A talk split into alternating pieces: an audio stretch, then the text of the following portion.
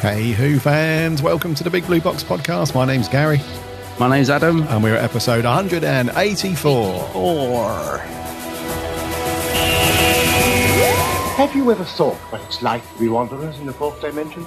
Nobody in the universe can do what we're doing. I've reversed the polarity of the neutron flow so the TARDIS should be free of the force field now. There's no point in being grown up if you can't be childish sometimes. The trouble with time travel is one never seems to find the time. Change, my dear, and it seems not a moment too soon. Unlimited rice pudding, etc., etc. I am the Doctor! Great men are forged in fire. It is the privilege of lesser men to light the flame. I'm the doctor. This is Rose Tyler. She's my plus one. Is that all right? That would be me. Hello, surprise! Boom! Etc. I'm the doctor. Do everything I tell you. Don't ask stupid questions. And don't wander off. How can you kid this? I don't like the colour.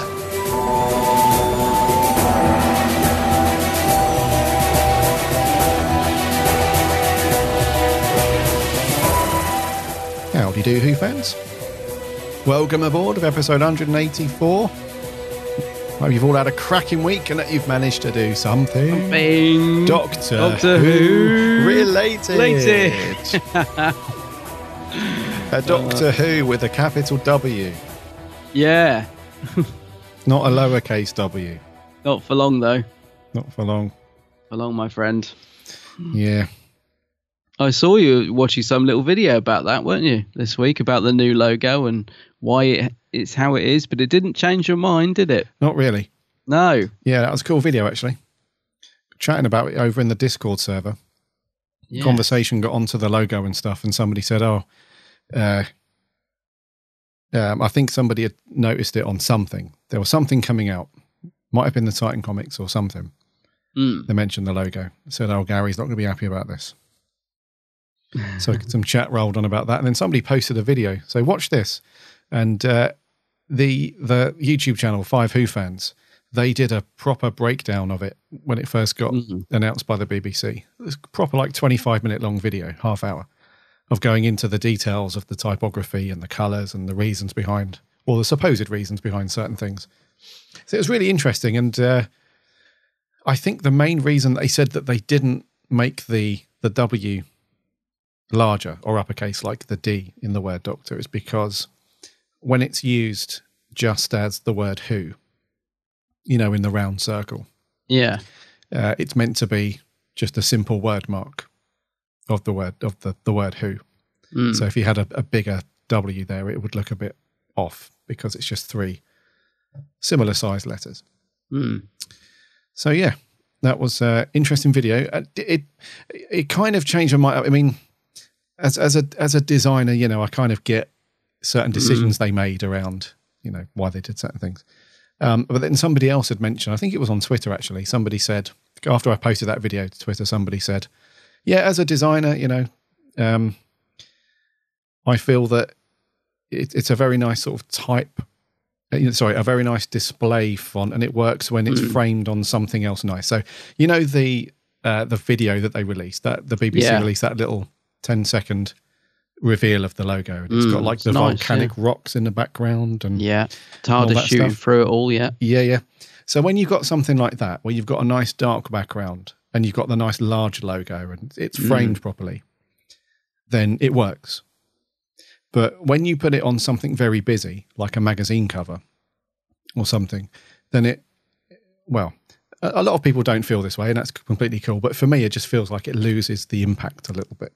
Mm. I think it once if you frame it perfectly and you've got the right background, then it can work. But you won't be able to have that every single product and every single thing you put out there. So Which is which is what they're doing, isn't it? They're putting it on everything. Um, it's an interesting video, actually. I'm glad you retweeted it because um, I thought it, it was about yeah, I think it was about 22 minutes, half an hour. I can't remember, but I thought I'll probably just watch the beginning to see what it what it's about. I ended up sitting there watching the whole thing, and I, I found it quite interesting because a lot of the Five Who fan videos are quite comical, aren't they? So I wasn't sure if it's going to be one of their sort of sort of taking the mick sort of videos, you know, where there's just comedy, in other words. So I wasn't sure at first if if what they were saying was supposed to be funny or if it was true. And then uh, obviously, as you get into the video, you realise it's you know one of their more serious ones where they're making really good points. Uh, and it's a really good video actually. Um, they were sort of saying, yeah, they were saying that there's no capital W because it's a free flowing words. You know, Mm-hmm. the, the new series is going to be there's not going to be a big sort of complicated, complicated sort of mess around it. It's free flowing and easy to read and all this sort of stuff. It's, they read quite a lot into it, didn't they? Yeah. Um, And it was it was very interesting. The only thing I can't decide on is because I I still quite like it, but I totally agree with something you tweeted the other day. it to me it would make much more sense if they use that for the new stuff classic logo for the classic Oh, series it's go. not Yeah. difficult yeah yeah, so i totally agree with that because i like the new logo but it, you're right it, it sort of doesn't suit certain things so like they they're putting it on the new audiobooks of like the dominators and the mutants aren't they That's right. and I Yeah. don't think they look very good with the new logo. I, I think they get totally, it does get totally lost because it's just that one line at the top. You know, whereas on, like you said, in the sort of little promo video, I think it looks fantastic in that sort of surrounded by the volcanic rock, and I love that. So I'm sort of a bit torn. I, I agree with you. I think you know it works in certain places and not so well in other places. Whereas the other one's so bold, it kind of just you could plonk it on anything really. Um, I I don't know if I agree with them. They said they it should never be stacked. They were like never stack Doctor and Who underneath with the new logo. Oh right, yeah. I don't know. I don't think it looks too bad like that. But that you know they were absolutely dead against it, weren't they? Like that should never be done. But I don't know. I still think it kind of looks interesting.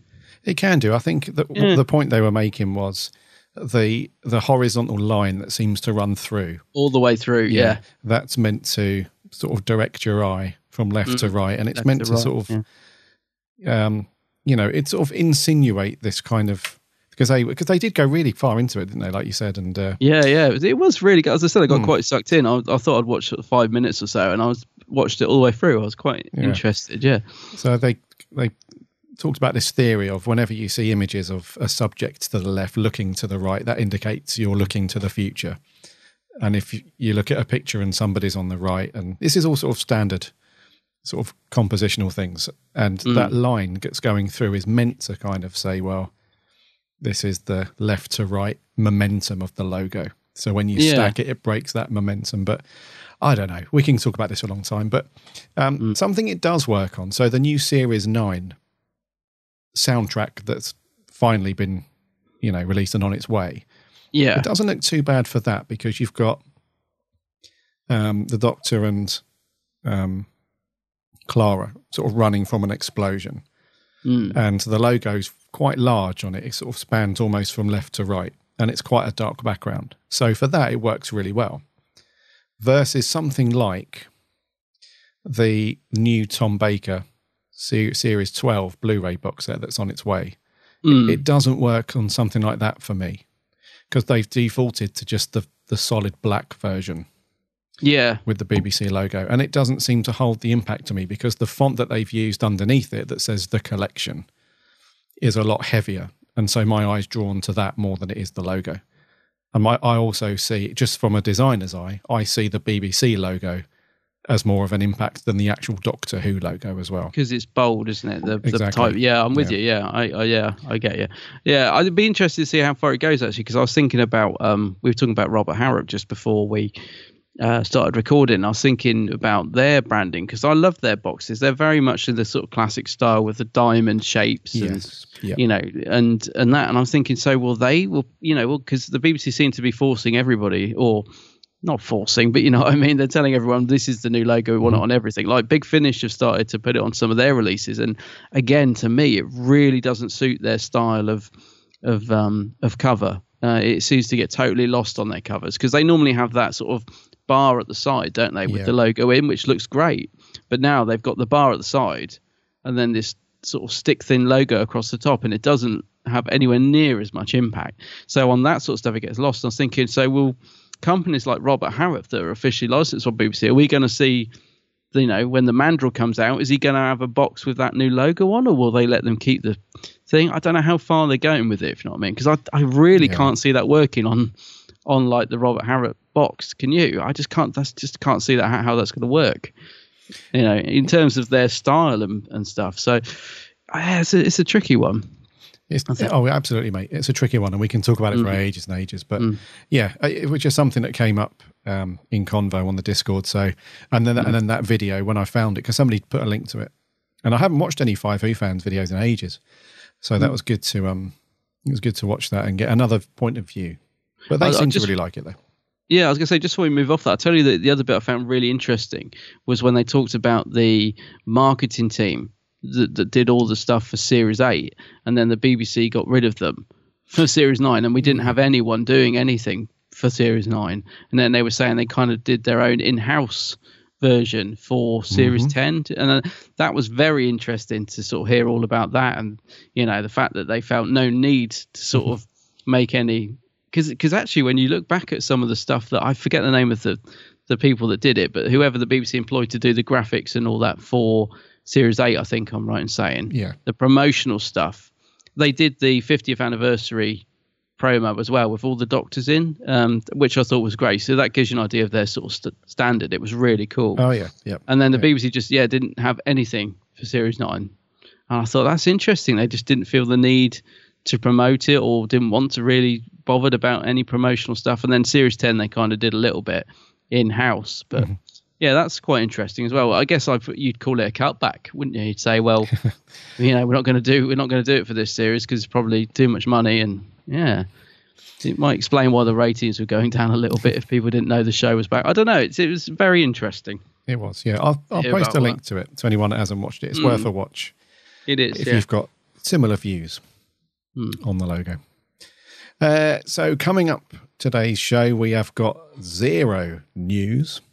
No. As seems to be par for the course at the moment. Mm-hmm.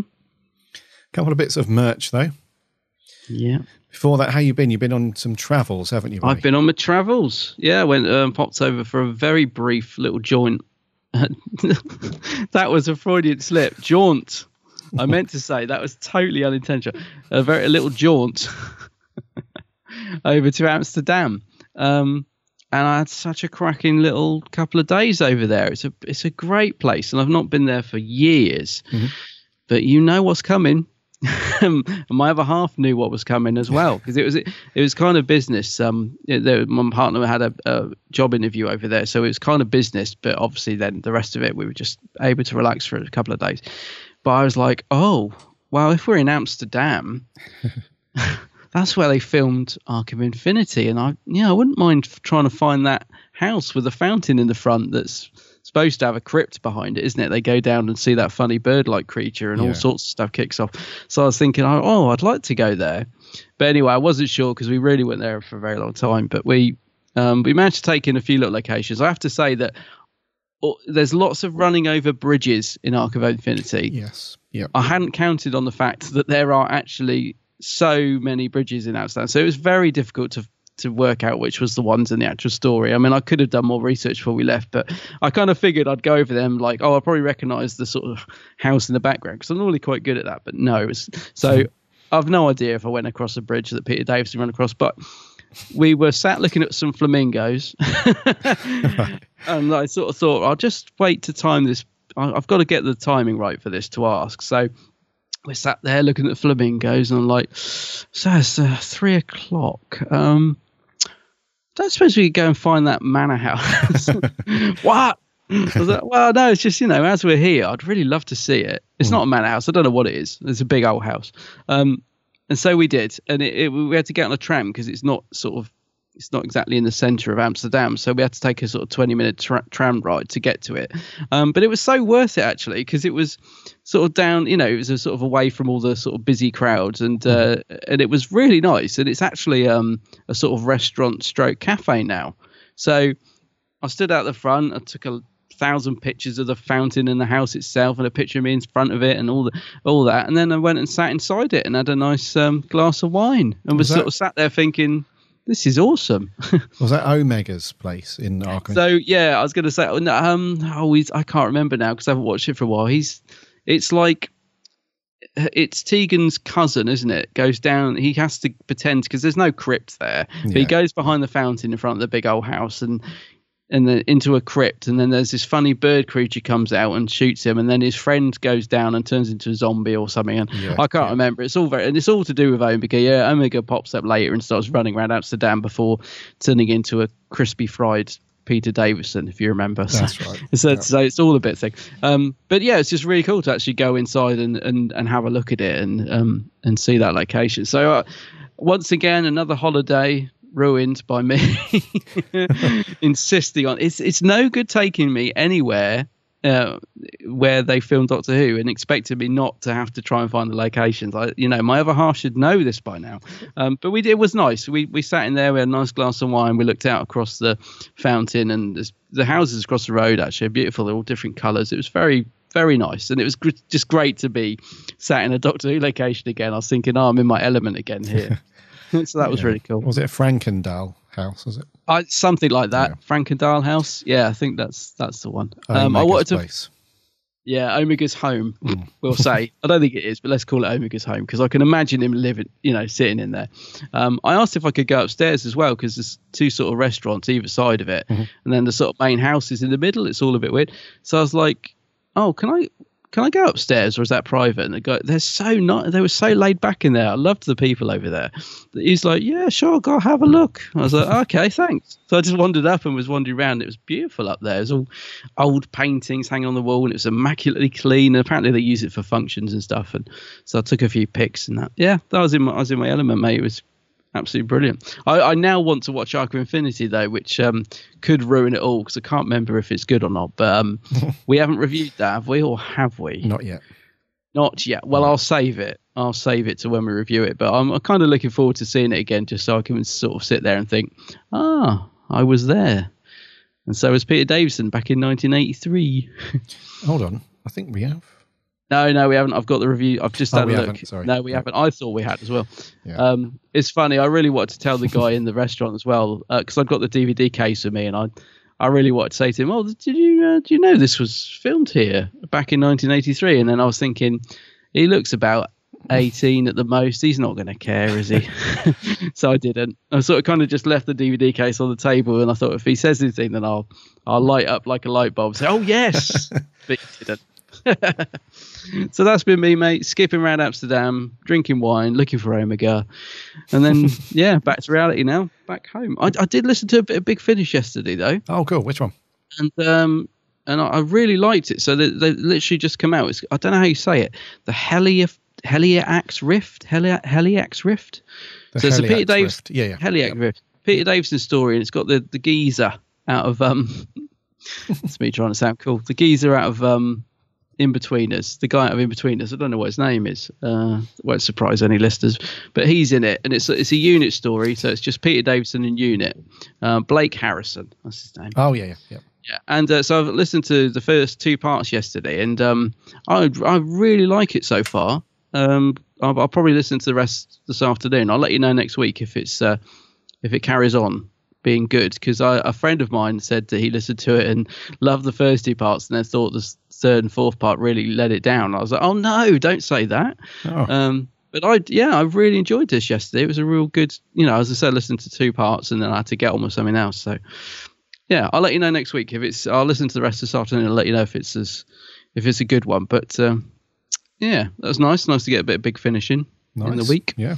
Yeah, Apparently, there's some good Davison ones out recently. Ghost Walker's got good reviews. yeah. Not, I think you didn't like that one as much as some others, but Oh, is um, that the one that I didn't? Yeah, because there was a sort of trilogy with the, the crowded TARDIS team, and I always buy them because I like that TARDIS team. But um, I've actually only listened to the first one in that range, and I yeah didn't didn't do it for me. I know um who's the chap who reviewed it for us. I'm so sorry. I, for, I always forget the name. Jordan Shortman? Jordan Shortman. Yeah, he he he really liked it, didn't he? And, and um, told me I should give it another go when I was in a better mood. So I might do that. But yeah, but this is just Davison on his own. So there's no there's no companion or anything with him in this one. It's just him and Unit, which is quite a good Mm. pairing up. So yeah, I'll let you know. I'll come back to you on that one. But I'm liking it so far. Yeah, Lee- really liking it. Actually. Yeah, Lee Binding did the the awesome cover for that as well. Oh, it is a good cover. Hmm. I think that's what drew me in because I was intrigued by Unit and the Fifth Doctor together, and then I thought, oh, no, I really like the cover, and yeah, so I'll listen to the rest of that in the sunshine this afternoon Sure. because it could. This is sunny here in England for once, isn't Yeah, it? We've got the- we've got sunshine. The weather's picked up. It's lovely. It is lovely. Yeah. Yeah. So what about you, mate? What have you been up to? Uh, not much, buddy. No? No, I've had a very nice, quiet one since we last recorded. Yeah. You got the shorts on, you told me. I, I haven't seen them. I can only see you from the waist up, so I can't confirm this, but Who- knows what I'm wearing from the waist Oh, down no. when we record? no, no. Depends how warm it is, mate. It could be. Uh, it, it, normally, it's a short situation because it do get quite warm because the sun shines on this side of the house, where the room that I'm recording in. Yeah. So it feels like a bit of a greenhouse sometimes, especially when the weather starts to pick up. So it's a short situation. Short situation. Yeah. I'll leave it there. Okay. Yeah. Uh, otherwise, not too much. Ca- Um, I did catch a bit of um, of Tennant while I was flicking. I was flicking through Netflix because I was bored because I'd watched. yeah. Um, I was I'd watched the first three episodes of the new Lost in Space that's on Netflix at the moment because I was a big fan of the original one. From- Oh, I've been watching that as well. I've watched the first three. Same- yeah, me me too. Yeah. first three. Yeah. Uh, yeah, so I was a big fan of the old original one from when it whatever it was, the sixties, seventies. Mm. Um, so I thought I'd check that out, which is quite good. But I got three episodes in. I thought, right, I want a break now. Just flicking through. Got to the old, you know, on Netflix it said uh, it says uh, continue watching or watch again, whatever. Yeah. And it was obviously Doctor Who was there. So I watched the, I rewatched. I know I've watched this one so many times, but the Family of Blood. you know, Oh, cracking two parts Yeah. of that is that is so good. Yeah. Yeah, so a bit predictable because I've seen that one so many times, but you know, you just play it safe sometimes. Oh, it's You a good. think, no, it's a good one. That is. Uh, It is one I could happily watch a few times. Yeah. Yeah, and I still need to catch up with. But you mentioned Big Finish. I still need to Mm. catch up and, and pick up some new ones recently. But um, I haven't heard many reviews from the recent uh, McGann one. You know, Ravenous, the first one. Ravenous. Yeah. No. I've not seen much in the way of reviews and stuff for that at the moment. A couple of people on the Discord have got it and said it was it was good. Mm. Um, But I've not really been. Maybe we'll get Jordan on that. Get Jordan on there. Yeah, I was going to say, I know Host Productions. I watched his review of it. He, he said it was um, his sort of conclusion was that it was a good listen, but it sort of lost its way a little bit and a bit jumbled. I think he said. Right. He, he was sort of saying it kind of sets things. It, he's sort of looking forward to seeing where they go with it in series two. I don't know if that meant it was sort of more of a setup or what. Um, I, it, funny enough, it arrived the other day, and I, I had to laugh a bit because Big Finish now since um, oh, a few months back, something arrived all smashed, and I emailed them to say, "Could you send a new case or could you send a new box because it was all ripped?" They now have put this thing on saying "extra packaging required" in big letters on the box, so they send it wrapped in so much bubble wrap that they can hardly fit it in the box. So it always comes exploding out. So, um, so this one arrived. It it got tons of bubble wrap around it. Uh, this is ravenous. It got a, the whole box was caked in fragile sellotape. So sellotape that's got fragile written in big red letters over it. It's like they'd really gone to town to to make sure this arrived safe. So I open it up, and the one that they've the, the actual one that they've sent me, uh, it got a sort of big rip at the front of the box. You know, because it's sealed. So you probably they probably didn't notice. They probably just picked one up, wrapped it up the best they could. You know, but didn't sort of actually take time to look at the actual one they sent me because the one they've sent is sort of got a rip in the front of the box. You got a big dent at the back of it, like in the corner. So one of the sort of one of the cases had got a sort of crack just on the hinge.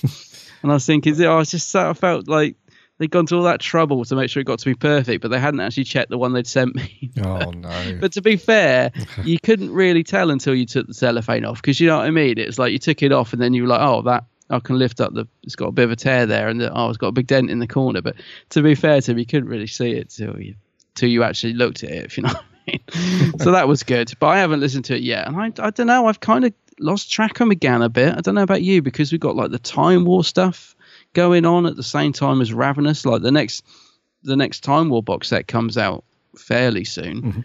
I haven't even listened to the first one, so I'm a little bit lost in the whole McGann Big Finish timeline at the minute. I don't know where I am with him, Yeah. um, which is a shame because I love McGann on on on Big Finish, but I, I've got kind of got to go back quite a way to catch up. I feel Yes, at the me too, minute. me too. Yeah, like yeah, probably back to Doom Coalition. Yeah. Probably. Yeah. Mm. So, um, just quickly before we move on, you mentioned Tennant earlier, um, and like, which sparked a memory. I don't know if you saw. I don't know if it was him or, or what's his wife called? Is it Georgia? Georgia? Um, Georgia Moffat. Yep. yeah. Uh, somebody posted a picture of Tennant on Twitter, and uh, it said, um, sometimes fans need to look up more. Uh, did, did you see this?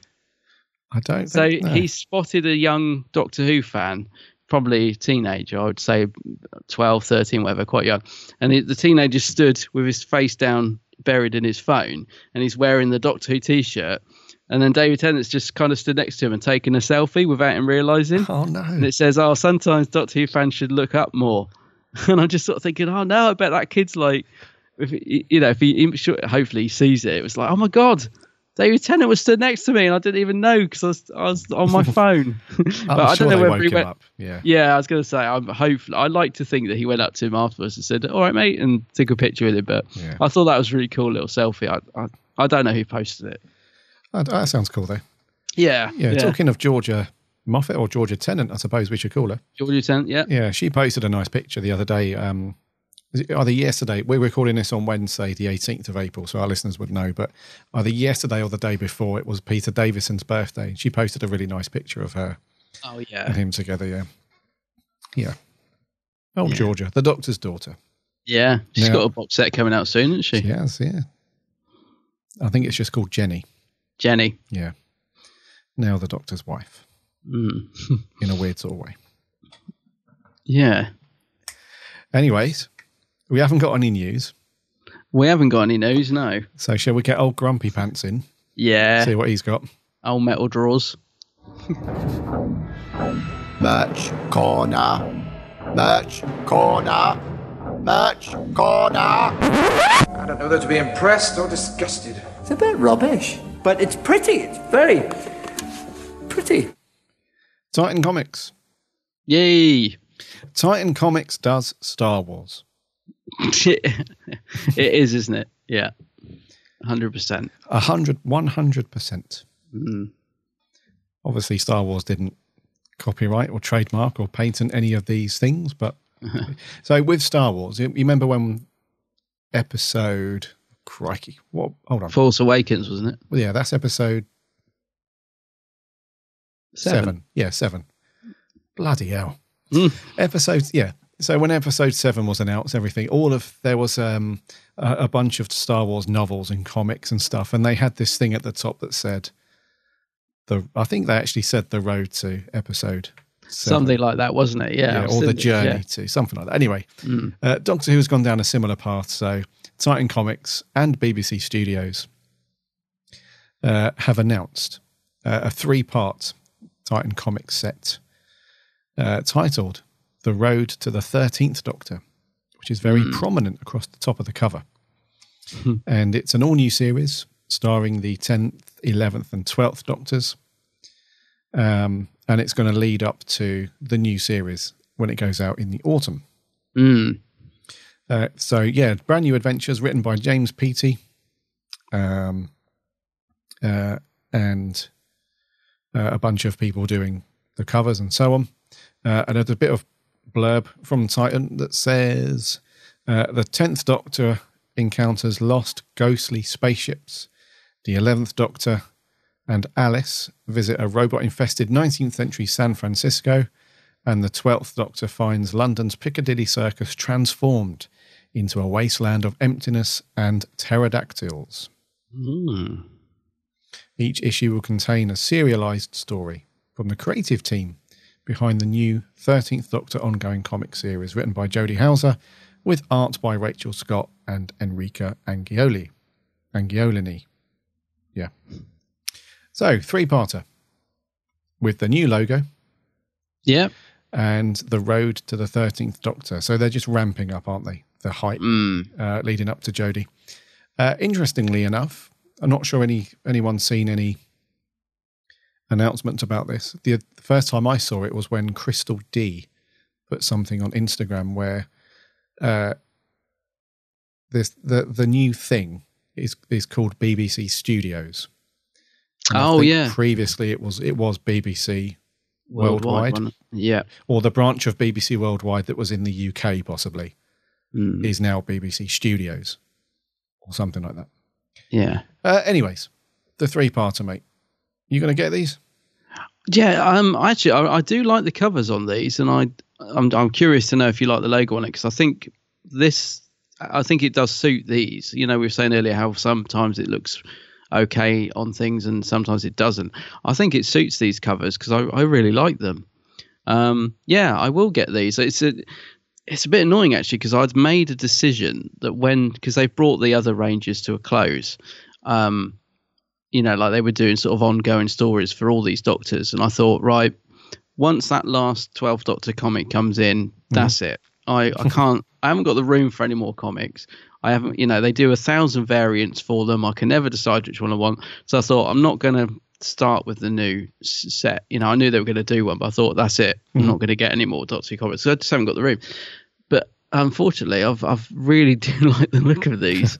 um, but what I am going to do is is I'm not going to do my usual trick of ordering all the variants because it's just a thing. So I'll probably just get these covers that we're looking at now because they look really nice to me. Do, do you like them? I like the like logo them. on them. Yeah, yeah, yeah. And there's got the the typical style. One of them, the the Matt Smith Doctor, has mm. got a very uh, recognizable cover from Will Brooks. Yeah, that's more of a photographic uh, sort of Matt Smith. The other two are mm. more sort of commonly comic booky, typical comic book, should I say? Mm. Um, but yeah, they do look quite nice. And there's only they three do. parts, so it won't break the bank, I suppose. No, it's a bit like the the Seventh Doctor comic, which you pre-ordered recently, and I, I finally got around to pre-ordering it yesterday. Funny enough, um, and I had to get all the variants because yeah. they are really nice. Um, yeah, so I know I'm trying to be trying to really cut back on the variants, but it's difficult when they're so good. But mm.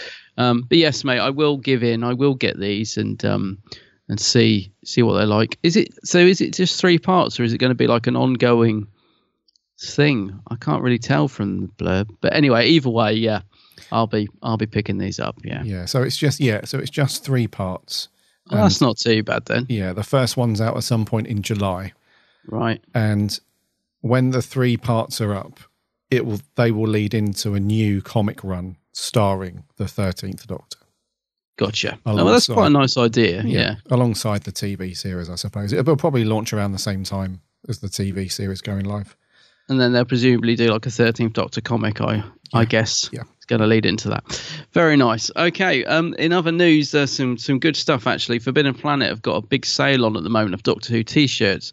Um, going from well, actually they've got one on there for 99p, but it's out of stock. So they're mostly 2.99. Um, these are going quick. Mm. so by the time you hear this podcast, they may have only got uh, extra small left or something. Because yeah, I jumped on yesterday and I bought four of these, uh, maybe even five. Because at two ninety nine, they're an absolute bargain, and um, they got some good ones. So, so to give you an example, one of the ones I got was the Bad Wolf, which is just a black T-shirt with Bad and in the Bad Wolf written across the top, but it's the DW in the middle of it, so it's oh, BA yeah, and yeah. then DW Wolf. So I got that one.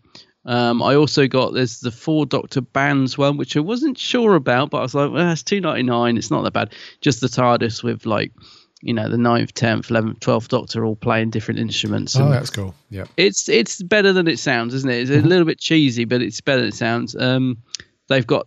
I already own this, but they've reduced the uh, red T-shirt with the sort of funky TARDIS on the front. Mm-hmm. Uh, what would you call that? A sort of um, that style. It's sort of the, looks almost like a painting. It's it's very cool. Um, I bought that yeah, full price, yeah. but they've now reduced that to four ninety nine. That's a nice one. Uh, so yeah, jump on quickly because um, th- there's some good t-shirts on there. Is there any anyone that's grabbing you, mate, that you're liking the look of? Yeah, there are a couple on there actually. Yeah. Um, and just to clarify, we mean forbiddenplanet.com, not the yes. .co.uk. Yes. And um, yeah, we'll put a link in the show notes to it. But if you just go on there and search, I think they've got a sale. They'll probably add some more because they, they're selling quite quickly, so they're bound to add some, aren't they? Uh, but yeah, there was a couple that did catch my eye that I might pick up. The first one was this. It's uh, it's like a, a dark blue T-shirt, and on the front it's got um, like a, a Dalek that's kind of morphed into like stars and galaxies and stuff.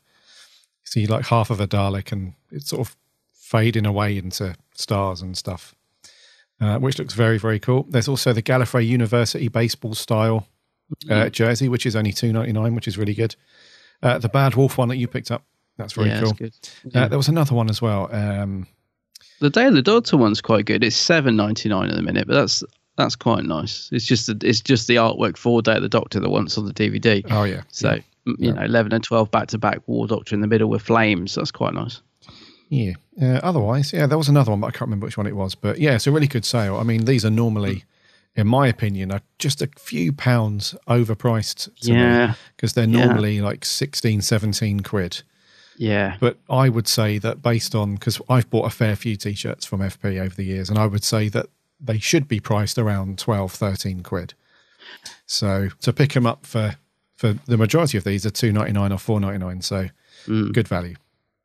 Yeah, I always think the same actually, because like the new logo T-shirts they've just released, they're seventeen ninety nine, and then you have to pay like I think it's five pound in it packaging or something. It's quite it, it is a bit too much. So yeah, grab these while they're at a good price because um, there's some good stuff on there. Yeah, I, I do hope they add some more because uh, I could do a few new teas. Mine are all looking a bit washed out now.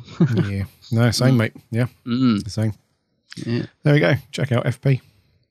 Get yourself a bargain. com. Yeah. Yeah. Right, that's it. News on That's merch. your lot. Well, just merch done. Mm. Review time. Yes, looking forward to this. Right. Another first for us. What we doing, buddy? It's just the music's already floating into my head. So yeah, we're we're kicking off our Torchwood uh, reviews with the very first episode, which is called "Everything Changes." We're separate from the government, outside the police, beyond the United Nations. Who are you? Torchwood. Listen to me. We've only got two minutes, so it's important that you listen, okay? Who are you? Trust me. You're dead. Owen Harper, Gwen Cooper. Toshiko Sato, computer genius. Susie Costello, she's second in command. And this is Ianto Jones. You're an alien catcher. Yes, I am. Got any good aliens? Tons of them. That's a hell of a job. Sure is. On the morning of January the 21st, 1941, Captain Jack Harkness failed to report for duty. That couldn't be me. What's going on, Gwen? You seen ghosts? The 21st century is when it all changes.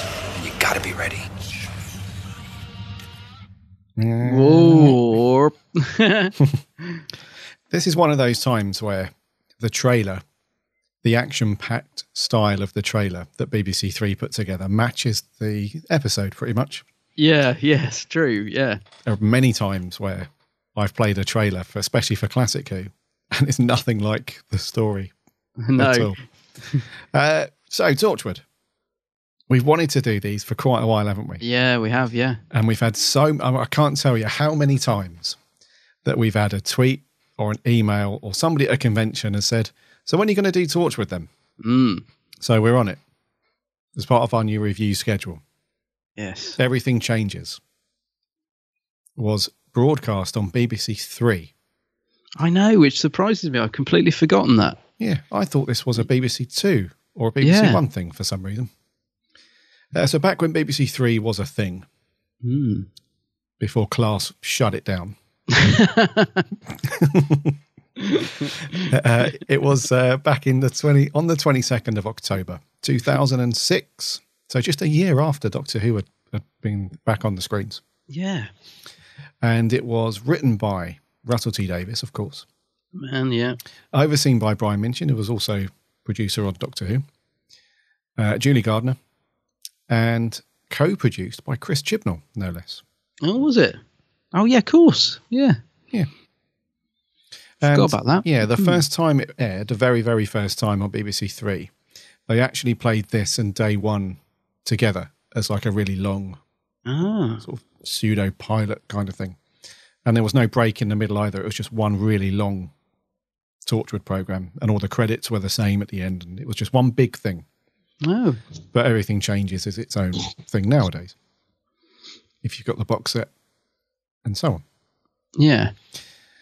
So, what are your thoughts on, first of all, what are your thoughts on Torchwood in general and this episode, Everything Changes?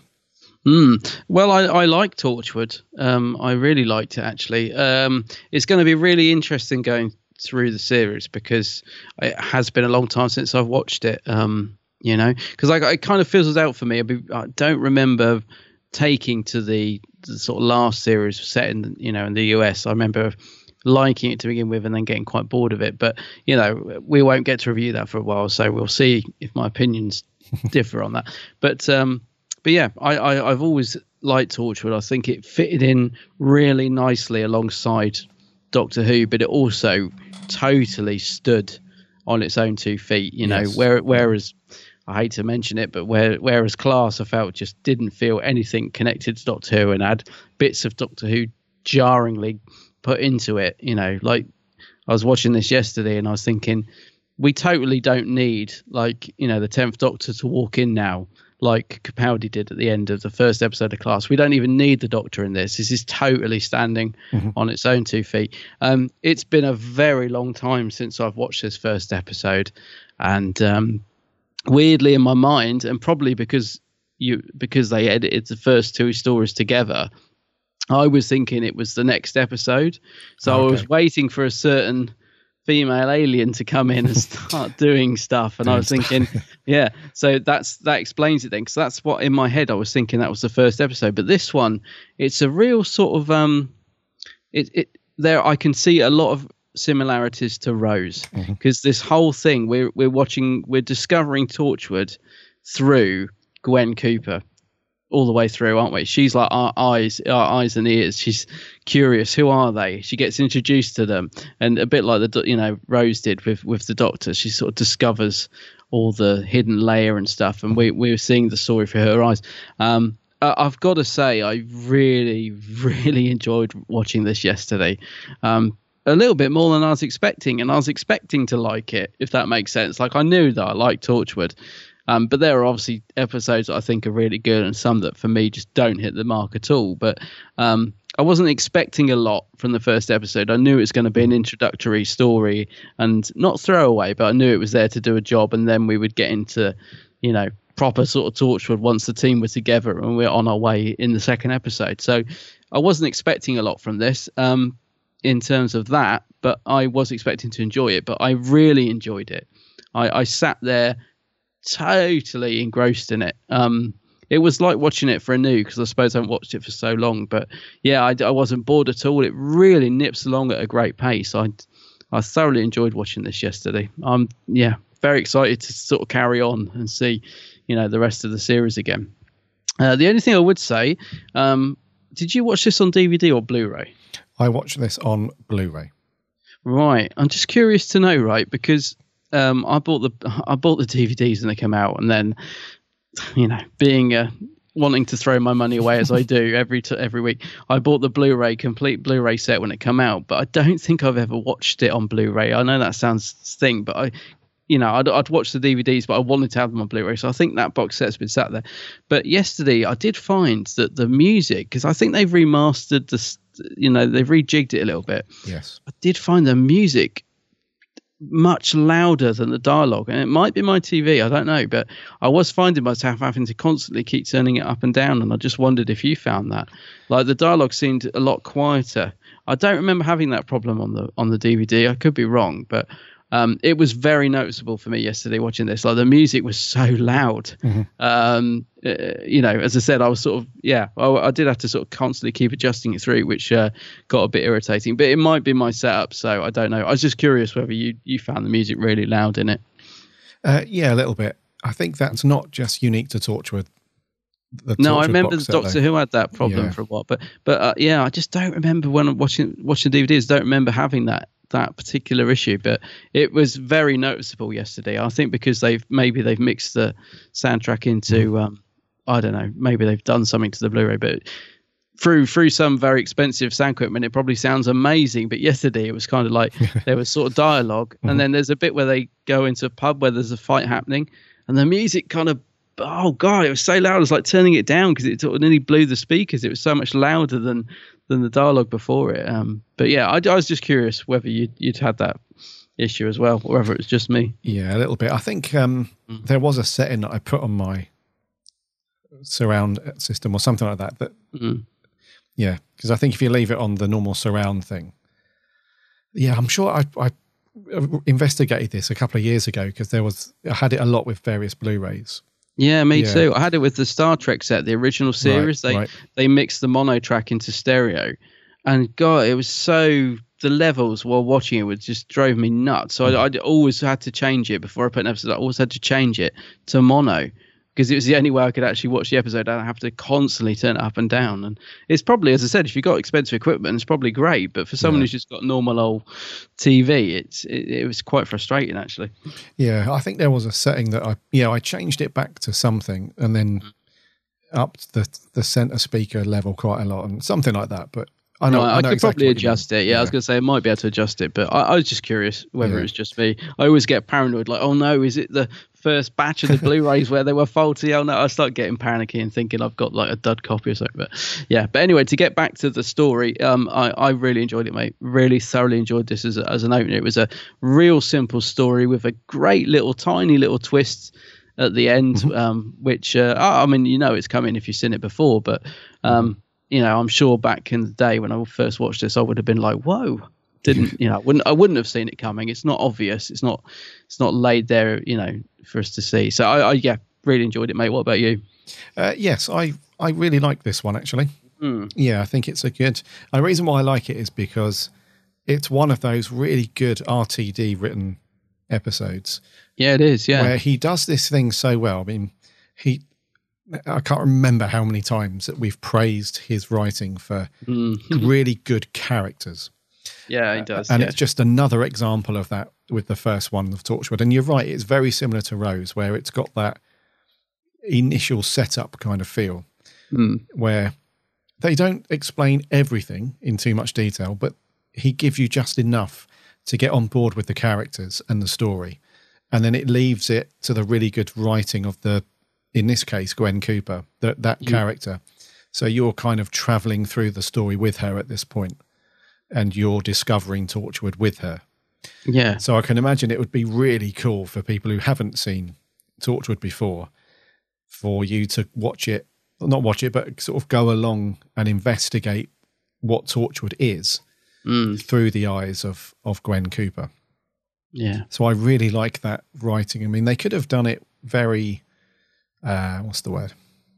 They, they could have done it quite explicit, where they Mm. said, this is, um, you know, I mean, right from the very beginning. You know, sometimes they do like these little narrative opening things and, you know, but they, they Yeah. just kept it until sort of two thirds of the way through the story.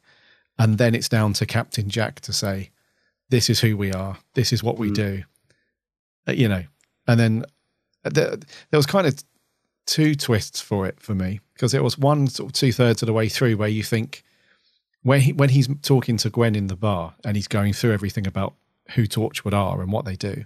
I Mm. thought when I first watched it, I thought that's the point where he's going to say, "So do you want in?" Oh right, yeah. You know, and then it's, actually, um, he's drugged her, isn't he? yeah, he's drugged her and he's going to she's going to forget it all. yeah. Mm. So I thought, okay, it's interesting. And then at the end, we have the other twist that you mentioned. Mm. Uh, so I think overall, as a as a, a launch pad into Torchwood, I think it's very very good. Mm. And one thing that I was surprised about, because like you, I have not seen it in quite a long time. In Mm. my head, I was thinking, oh, it's it's Torchwood, so because they've aimed it at a slightly more adult. Actually, no, they've aimed it at an adult audience. Mm. I in my head I thought it was littered with swear words and innuendos and everything, but there was Yeah. only a couple. So maybe that comes a bit later on. Um, yeah, it's funny. I was waiting for that as well. I mean, there are a few swear words in it, but most of them didn't feel out of place. If there was only one bit for me where I felt like it was unnecessary, kind of thrown in there for the sake of it, and it's the bit where um, um, what's his name? uh, Owen. Sorry, when Owen goes, you know, goes to the bar and puts on the magic scent that makes the girl fall for him, and then there's a scene where her boyfriend comes out and starts confronting him, and Oh, there's a there's a there's a few sort of expletives there which Yeah. I felt like they felt like they were thrown in because it's an adult show. They didn't they didn't feel natural like you know earlier on in the episode where it was kind of just used as everyday wording which i think we do if you know what i mean but that felt very much like oh i'm coming out and i'm being bullshit and i'm sw- i'm going to say these swear words because it's an adult that was the only time in this episode where i felt like well that, wasn't really needed to be honest with you it kind of felt like it was put in because it was a you know because they could Mm-hmm. basically but that was the only point i have a feeling there might be more of that to come from my memory but i don't know we'll see but Yeah, yeah, Yeah. yeah. I thought there was more in it, but Yeah, I'm, I did, I'm yeah. pretty sure there's in later episodes, and especially in series three. I think Mm. there is quite a few harsh words spoken regularly. Um, and there's also, and we didn't see it in this one, but in the next episode, day one, it also gets a bit steamier, Gets a bit racy. a bit racy. Yeah. Yeah. So I think it's quite important to mention because I put this when I put the review, uh, the request out on Facebook and Twitter for your reviews and so on. Uh, if we've got any younger listeners, it is important to to note that this is aimed at a more adult audience than Mm. Doctor Who. And I put I put in the text on those that if you are a younger listener, go and check with mum and dad first before you stick Torchwood on because Mm. you know well, we do have some younger listeners, you know, Yeah, yeah, we do. because we're a And, uh, family show. and it, it will it'll be interesting for me to see how they gauge it with Torchwood because when you review something, you watch it f- through reviewing eyes. It's not like I'm watching it at home and the language doesn't bother me. But when I'm watching it as a review, you take other things into account. And one of those things I will be taking into account as we review it is does this suit uh, a Doctor Who spin off? You know, have they gone too adult? Did they push the boundaries too far? Because God, I hate to go back to it again, but class for me went way beyond what they should have in terms of the gore, swearing, and all that. You know, that I kept thinking of that scene actually, where um, I can't remember the characters' names in class. I don't know. She gets a spike put through her eye, and it was so graphic and horrible. And I was Right, thinking that that just doesn't belong in a Doctor Who spin-off. So one of the things I'm going to be sort of looking at as we review these is did they push the boundaries just right? Or did they go a little bit too far in that episode? And for mm-hmm. me, they didn't in this one. But I have a feeling I don't know. We'll see. I don't think they did, but uh, it'll be different watching it as a reviewer rather than just someone who's got it on the Absolutely. TV. Yeah, You know, so yeah, that's an interesting point because it's like the gore, isn't it? You know, when the guy gets his neck bitten Mm-hmm. and you get all the blood splurting out. In my mind, that was so much worse than it actually Yeah. was on TV. Yeah. Again, I think they got it right. They didn't show much; they just literally showed enough for you to get the picture, and it was a bit like, ugh. But I think Yeah. you know, I don't think it was gratuitous, if you know what I mean. I know what you mean. Yes. Yeah. So Yeah, that was an interesting scene actually. Mm. Because when the weevil, it's the weevil, isn't it? The Weevil, alien, yeah, the weevil, yeah. When it bites the porter's neck, Mm. you do see a lot of blood sort of spurts out. Yeah. But then when it cuts back and the guy's fallen to the floor and the weevil's just standing there, he hasn't got a drop on his face or Oh right, or I didn't know. So, yeah. yeah, it's, uh, I think, yeah, I, I'm not going to say that they put certain things in there just for the sake of being adult. Mm. Um, But there are times. but there are times, yeah, and it will be Yeah. interesting as we go through these because there are there are a couple of scenes that I remember later on, not language wise, but very very racy. Yeah, see, that's what I'm thinking, and I can't. Uh, I honestly can't remember. I'm thinking the next episode is it going to be, you know, is it going to be a bit too racy for for what I would consider to be suitable for a spin-off? I know they're adding it an, an adult audience, fair enough, but yeah, we'll see. I think yeah. we'll see with that. So yeah, just want to reiterate that that if we have Mm. any younger listeners, probably below the way the age of crikey, I, I really don't want to shoot us in the foot here because it's ve- it's difficult to judge nowadays with you know kids today Yeah. so desensitized. You know, it's I don't know what to Yeah, say, yeah. but just to play it safe, if you're below the age of fifteen, let's play it safe Yeah, then and you want to watch Torchwood to go along with our reviews, then please go and check with with with mum or dad Mm. or both. Don't play them off of each other. Mum said I could watch it. No, she didn't. Blah blah blah. yeah. Uh, so anyway, I, I thought they they judged this one fairly spot on. Be- So far, yeah, yeah, yeah. you know, there was a couple of swear words in there, and there was a few scenes, but it wasn't like every other word. It wasn't like watching, you know, a Guy Ritchie film. Hmm. the thick of it Yeah, or something or like some- that. Yeah, Hmm. yeah, yeah. So that was quite cool, and uh, and there wasn't much in the way of violence really. Um, there was a few scenes where we just mentioned with the weevil biting the guy's neck, and Mm. scene at the end with the suicide and the the gunshot. You know, Oh yeah, yeah. so they were few and far between, and they did have a fairly good impact. Like the twist at the end, which we'll come on to, was quite Mm. impactful. Um, but overall, I thought it was a good intro into Torchwood. It, it does what it needs to do, doesn't it? That's what I kept thinking. Just it's like really Rose. well written. Yeah, just just like Rose. Yeah, it's not the it's not a complicated story. It's really hard to uh, sorry, really easy. I mean to follow, Mm-hmm. um, and it just introduces Torchwood. I mean, it's a great entrance as well, um, isn't it? The, you know, their very first sort of entrance onto screen is brilliant. Where it's Yeah. just like, who are Torchwood? Cue the you know cue the car bursting in and then walking through the rain looking you know super cool and Yeah. and all that so it's a brilliant way to introduce him i'll tell you what amazes me actually because this obviously went out on bbc three as you said um it amazes me how good it looked. It really stood up well in terms of the production values, and it feels quite big budget already. Like It all the does, sweeping shots of Cardiff, and you know, and Captain Jack stood on the end of that building. I blimmin' love that shot. Mm-hmm. It's so ridiculously over the top, but brilliant. Yeah, you know, just it feels very. It feels like they've put some money into this for for a show that was on BBC Three. Yeah, you know what I mean? It, like you said, I, I thought it was BBC Two. I'm quite amazed it was BBC Three. So it, it feels like the production values in this episode, and I'm assuming it continues like this. Yeah. It feels quite like they've put a bit, a bit of dosh into it, a bit of time and effort into it. So it looked really good. I thought, you know, a couple of the effects maybe, yeah, a The little bit, you know. mm, yeah, they weren't weren't great, but they are, you know, they weren't bad either. Yeah, I would say that they concentrated more on the physical effects rather than the CG Hmm. stuff because the only the only bad effect really was the only big effect in the episode, and that's when Captain Jack and Gwen are standing on the step and it's raising Yeah. them up to go up through the, the bottom of the pathway um, Yeah. by the fountain, and that looked quite ropey. I don't think it stood up too well against the test of time, but I would imagine when this went out back in 2006, Hmm. people were like, "Oh, this is amazing! They're going to come up right through." You know the the famous Torchwood step, which everyone gets a photo on these days. Yeah, and it looks amazing. It's really cool. And the Torchwood hub itself looks incredible, doesn't it? I awesome. love that set. I mean, Yeah. it really does feel like there's stuff going on in there. Do you know what I mean? Everywhere you look in that set, there it just looks really well lived in. Yeah, You know, it yeah. doesn't look like they've just thought, right, we've got to set here, throw a few things around. There's a spanner. You know, it really looks like there's stuff going on in that place. Um, I'd love to just walk around it actually and see Mm-hmm. all the different bits that they they dressed it with because it it's a brilliant set. It's really you know, cool. That Yeah. Torchwood hub, yeah, Very cool. yeah. And uh, yeah, so when this went out on BBC Three, I, memory serves, I read this the other day that it got the highest ratings of anything on BBC Three. Yeah, So- I can believe that. Yeah. which is cool. Mm.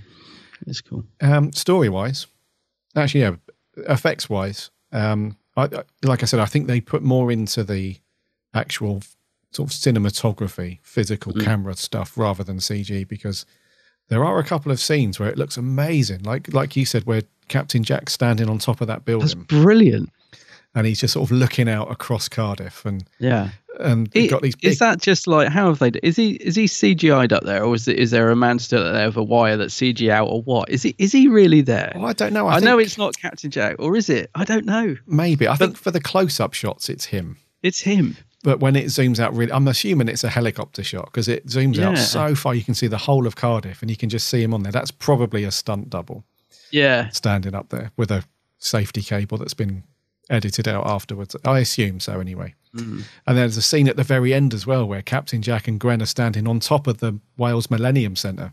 Yeah, that's right. Yeah. And the, you get that really big, wide panning shot. And one thing I wanted to mention actually before I forget is that this program is very Welsh. Yeah, yeah. If, it is. Yeah. If you thought that Doctor Who was playing up on its Welsh side, Welsh side sometimes, this is a whole nother level. Um, because a lot of the supporting cast have got, you know, they're full on Welsh, you know, Mm.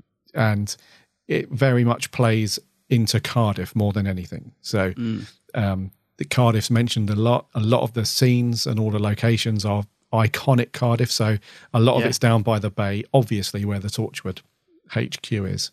Mm. Um, and then a lot of the scenes just where Gwen's like legging around in town as you know when she's um, when she's running to Cardiff Bay, I think from wherever she is.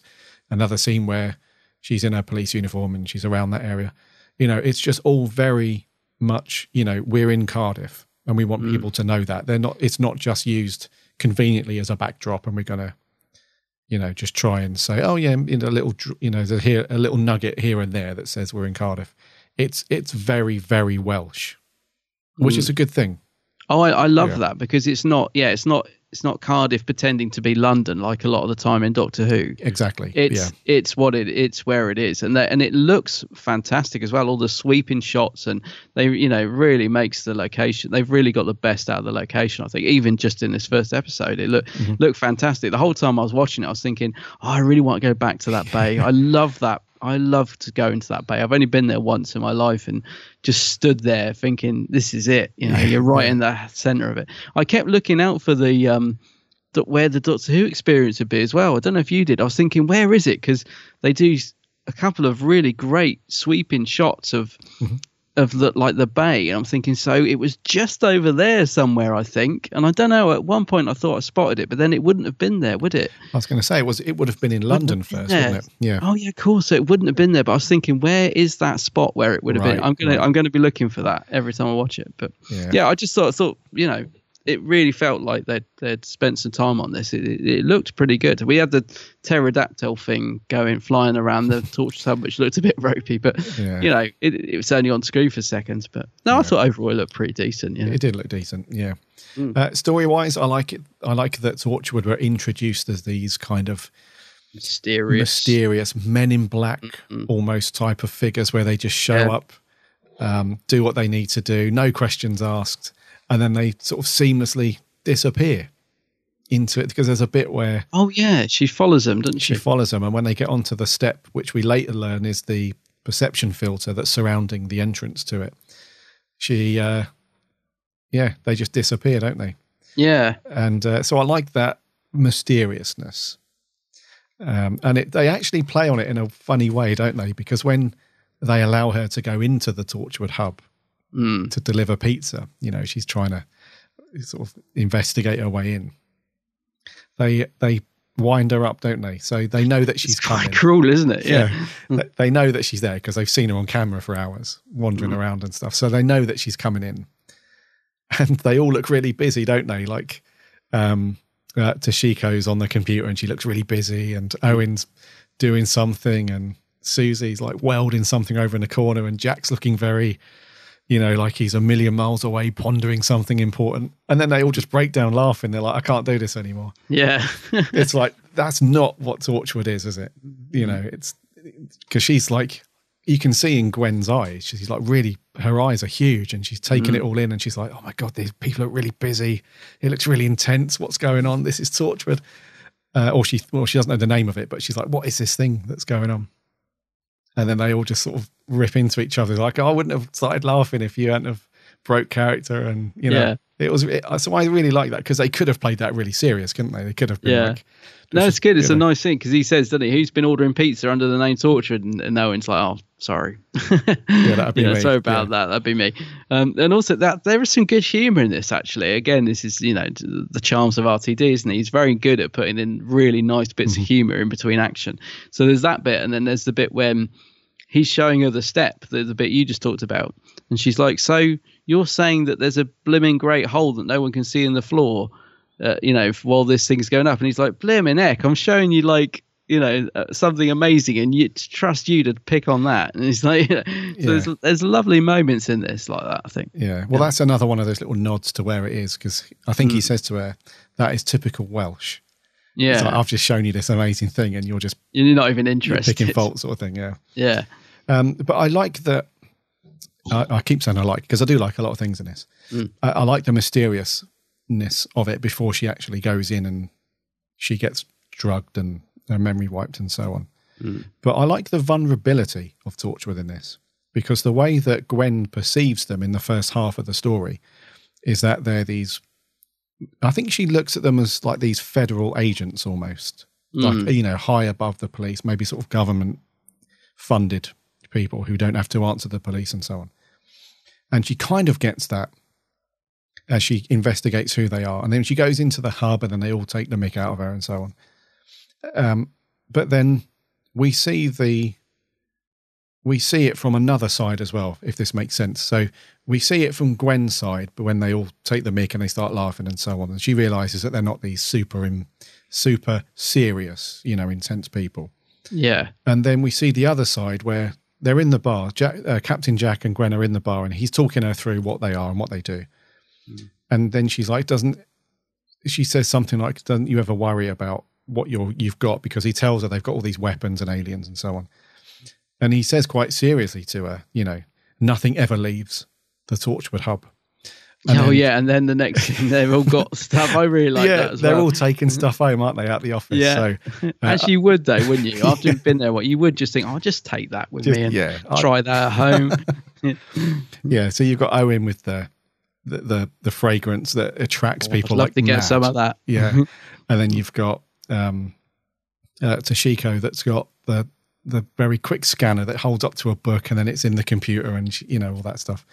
Yeah, and then you've got Susie with the the the, the hand glove, the yeah. glove thing, which actually leads into the the, the last part of the storyline, doesn't it? It's quite mm. important because from the beginning, when we first see them investigate the recently murdered body, when Gwen first sees them, mm. she everyone thinks that they're investigating the body, which is quite cool. And it turns out again when they're talking in the bar, he's like, "No, we've got, got no interest in dead bodies.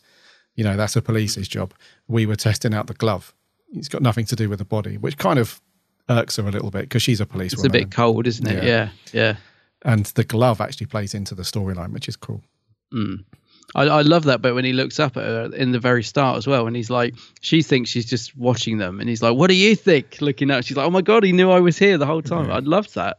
Really cool. I also love the fact that Jack wants to know if there's anything when you die because of course he can't die now can he that's correct he, yep. he can't die and so he's really all he wants to know is, is if what happens when you die is it because i don't I can't get there, mm-hmm. sort of thing. So that's that was a really good scene, and that's what I mean about this standing on its own two feet because you've got these little references. Like I love the fact that it ties into the fact that he can't die because Rose saved him mm-hmm.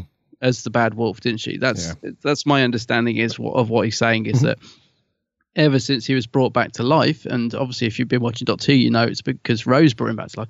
He can't die. So there's a little nice, lovely little tie-in to the series, you know. Um, and the other little tie-in is, is we see the Doctor's hand uh, in the hub, Oh, don't yeah, we, in the yeah. jar? So he's got the Doctor's hand, and then right at the very end, and and as I said, at no point watching this was I thinking this doesn't feel Doctor Who. This doesn't. I'm waiting for the Doctor. I didn't think that at all.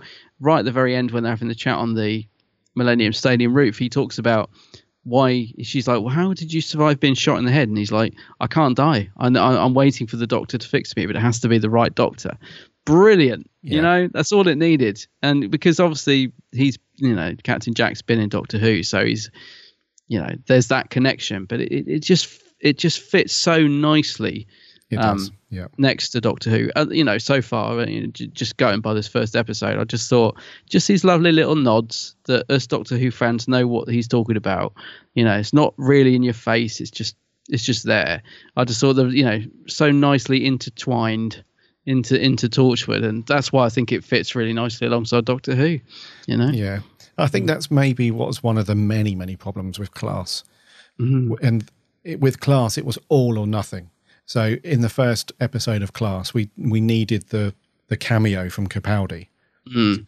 to make it aware to everybody as if we didn't know yeah, that this was a Doctor Who spin off. So we needed the Doctor in there to sort of cement that in its place. But then after that, there was hardly a mention of anything of Doctor Who in most of the episodes.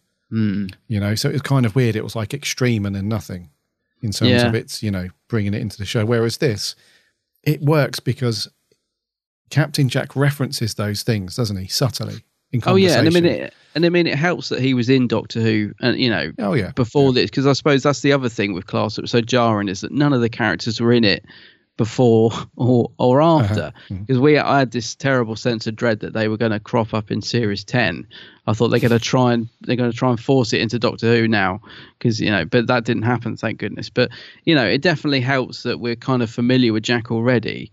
But I just love the fact they take these strands, like the fact that Rose brought him back to life, and so he can no longer die. And it's such a good thing as well because it will help in the series as it goes on. The fact that he can't be killed is, you know, is going to really sort of play into the storylines, aren't isn't it? As as we go along, it's mm. bound to. Yeah. So, and again, it's a good mystery, isn't it? It's like she can't stand it. She's like, I've just seen you shot in the head, and now you're fine. How can that be? And you know, she's already intrigued by him, as are we, as the viewer. Mm-hmm. Yeah. It's really cool that scene actually. So the the storyline sort of culminates with um, Susie. Uh, Oh, Susie, yes, yeah. wanting more power because she's seen what the glove can do, That's it, but yeah. she knows that you know she won't be allowed to do it. So she's like, "Oh my god, if they find out what I've been doing, you know, I'm in for it." So she's going to go on the run. Hmm. And uh, when Captain Jack appears, she shoots herself because she thinks that's a she thinks that's a better alternative than having to deal with them with those guys. And Gwen's reaction is just she's really good in in that last bit because um, Susie actually shoots Captain Jack first, doesn't she? Because Yes. he comes up through the step. And But- she's like, "You think I can't see you?"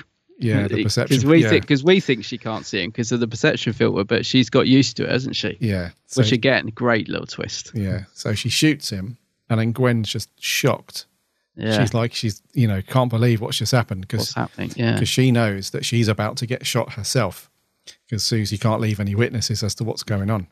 So she's about to get shot, and it's not until Captain Jack comes back to life before her very eyes.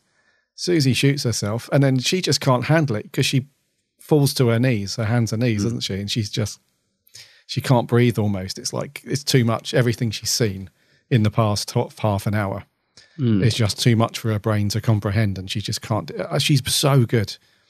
Uh, we'll come on to her character, uh, Eve Miles, in a little while, but um, that I, I like how the story sort of builds up to that point, and it's quite an intense scene, Yeah. and and then it's a case of right, Captain Jack's sort of tidying things up. He's put her body in the morgue, and he's put the glove away, and and then it's on the business. Really, he's like, "So are you in or out?"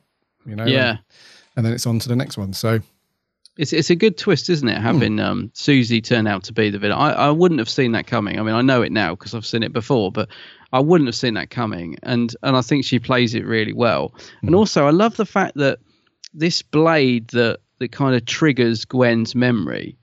I love the fact that we don't really see it at the time, you know, because I kept thinking, well, what is that blade? We're again, we're on that journey with with her, aren't we? We we have seen it, but not enough to be like, well, that's obviously a thing. Uh-huh. That's obviously going to come back later. So we've been shown it, but I didn't spot it while she's looking around the room, and and uh, so again, we're discovering it with Gwen. Aren't we? Because Yes. we're like we're having flashbacks of her almost thinking, well, where have I seen that blade? What's the relevance of that blade? And it turns out to be it's her soldering it when she first goes into the hub. Mm-hmm. It, so so that's where she sort of twigs that it's it's um that Susie is actually the villain, you know, and she must have stabbed him and and start. And it's a great, I think it's a great little twist, personally. It's cool, Um, and it? it makes Yeah. you intrigued more about Susie's character as well. You almost feel like it's a shame that she's killed us so soon because she's obviously been with them a while, wasn't she? And I think to, um, I think Big Finish have picked up this character, haven't they? I, I think they've done so. some audio with her. Um, so that's I might at some point go back and, and get that one or those, however many they've done, because there is a character there I want to know more about, and she's very quickly replaced by Gwen, which is all great in terms of this first episode. But it's nice that we've got this sort of mystery character as well that's been part of Torchwood for goodness knows how long, you know. I think she So- comes back in Torchwood at some point. Oh yes, Pretty she, sure she's back in ah it. no, yeah, yeah. I think you she does. How does she come back? I can't remember. Yeah. Well, let's not say. No, I actually can't remember. Yeah, in case people are going through this with us, it'd be cool if people are watching this for the first I time as well. I completely forgot as well that she does. Yeah, I I can't remember what that's all about, but that'd be interesting when we get to it. Yeah, Yeah, it's not the last we've seen of Susie. good. I'm glad to hear it because I felt there was more there. But no, she's a good character and it's a good twist. Yeah. Yeah. Right, some characters. Okay. Um, some of the supporting cast. So the the policeman that's um, with Gwen for the first half of the episode. Yeah. Uh, Tom Price. Um, quite a funny guy. I was going to say is this this this highlights what you say about RTD all the time. Very minor little character, only has a handful of lines, but brilliant. You instantly like him. He's funny. He connects really well with Gwen. Just a really likable character, and you totally get his character right from the get go, don't you? He's sort of he's good at his job, but he's also quite laid back and chilled and you know fun. So I liked him. I, I know we see more of him, and I, I think he's a great little side character. Yeah, he's in it for most of Torchwood, I think. Not Is like he? every Yeah. episode, but he's in it for. I think he's in it for most of it. Good. He pops yeah, up cool. here and there. But yeah, Mm. like you said, really good. Uh, RTD's just he knows how to bottle magic. Mm. RTD, doesn't he? In terms of writing characters, and you've hit the nail on the head. Even somebody that's in it just a little bit here and there knows how to write them. So you kind of, you know, you like the character, you think, oh, cool, but you're not invested too much that takes your eye off the main cast, Mm. which is very cool. So I thought he was quite he was quite a good addition and works well with um with Eve Miles as well. They bounced off each other quite well. They well. do, yeah, yeah. There's Uh, an instant sort of chemistry there, rapport, isn't there? Yeah. Yeah. Uh, and then we have some of the, there was quite a few sort of other police officers in it that are around the police station and so on, which are, we don't really get to see too much of them. I think the only other one was um, the police sergeant, I think, that Gwen was asking her to find out who Jack Harkness was. That's right. Yeah. Um, I thought she was quite good, uh, quite funny. Um, yeah. And it brings in another little mystery, which I like as well, because she's like, well, there was only one Jack Harkness, and he was from whenever it was, years and years ago, so it can't possibly be him. And you're like, but it's obviously going to be him, because Yeah. otherwise, why would you? So that's another little mystery that we're going to unravel as the series goes on. That was cool, Yeah. actually. Yeah, I think That's she good, says, um, yeah, that Jackson Captain Jack Harkness refa- uh, failed to report to duty in 1942 or something like that. Yeah. Which is really cool because Gwen's like, oh, and she's like, oh, you seeing ghosts? Yes, that's right. And that yeah. messes with her mind a little bit more. She's thinking, what was going on? Mm. Yeah, which is cool. Um, let's talk about the uh, the the pizza guy. He was funny. Oh yeah, when she goes to try and track down Torchwood, and he's like, Yeah. she's like, "Do you have a Captain Jack Harkness?" No. I don't suppose you have a Torchwood. Yeah. Oh yeah, we deliver to them all the time. that was brilliant. Yeah, like the last straw. Yeah. It's like, oh, it can't be Torchwood. Well, that's Torchwood. Yeah, all the time. Yeah. Regulars, yeah. um, what about um, Rhys Williams then? Kai Owen. Yeah, yeah. So he's yeah another sort of he has a more pivotal role later on, doesn't Later he? But that's yeah. obviously Gwen's partner. Um, and, and again, I feel like their relationship is genuine. There is a Yeah. real good chemistry between Rhys and um, and Gwen, or Kai and Eve, whichever you want to. Yeah. You know, they they instantly feel like a couple to me. You know, the fact that he's saying to you know you're overworking you know you, do, you- do you know you woke up here you know should you be staying out late and they they feel like a couple um i really really like him he's not in it much uh, in this particular episode is he but we will see more of them together and um yeah i think he's so suited to the part as well i really as i said believe them as a couple these two Yes. uh together yeah Yeah. Uh, Okie dokie. What about Yandor? Ianto. No. Yeah. He's, he doesn't get much in this, does he? He makes a quip about not being late for the pizza. Yes. Um, does he do? Yeah, he doesn't do much else in this one, does he? Not really. He sort of Hmm. nudges her up the stairs. Yeah. Um, I thought he was in it more, mate, because I know he's in it a lot more further on. Oh yeah. Um, but yeah, it just seems like a little, almost a cameo in this one.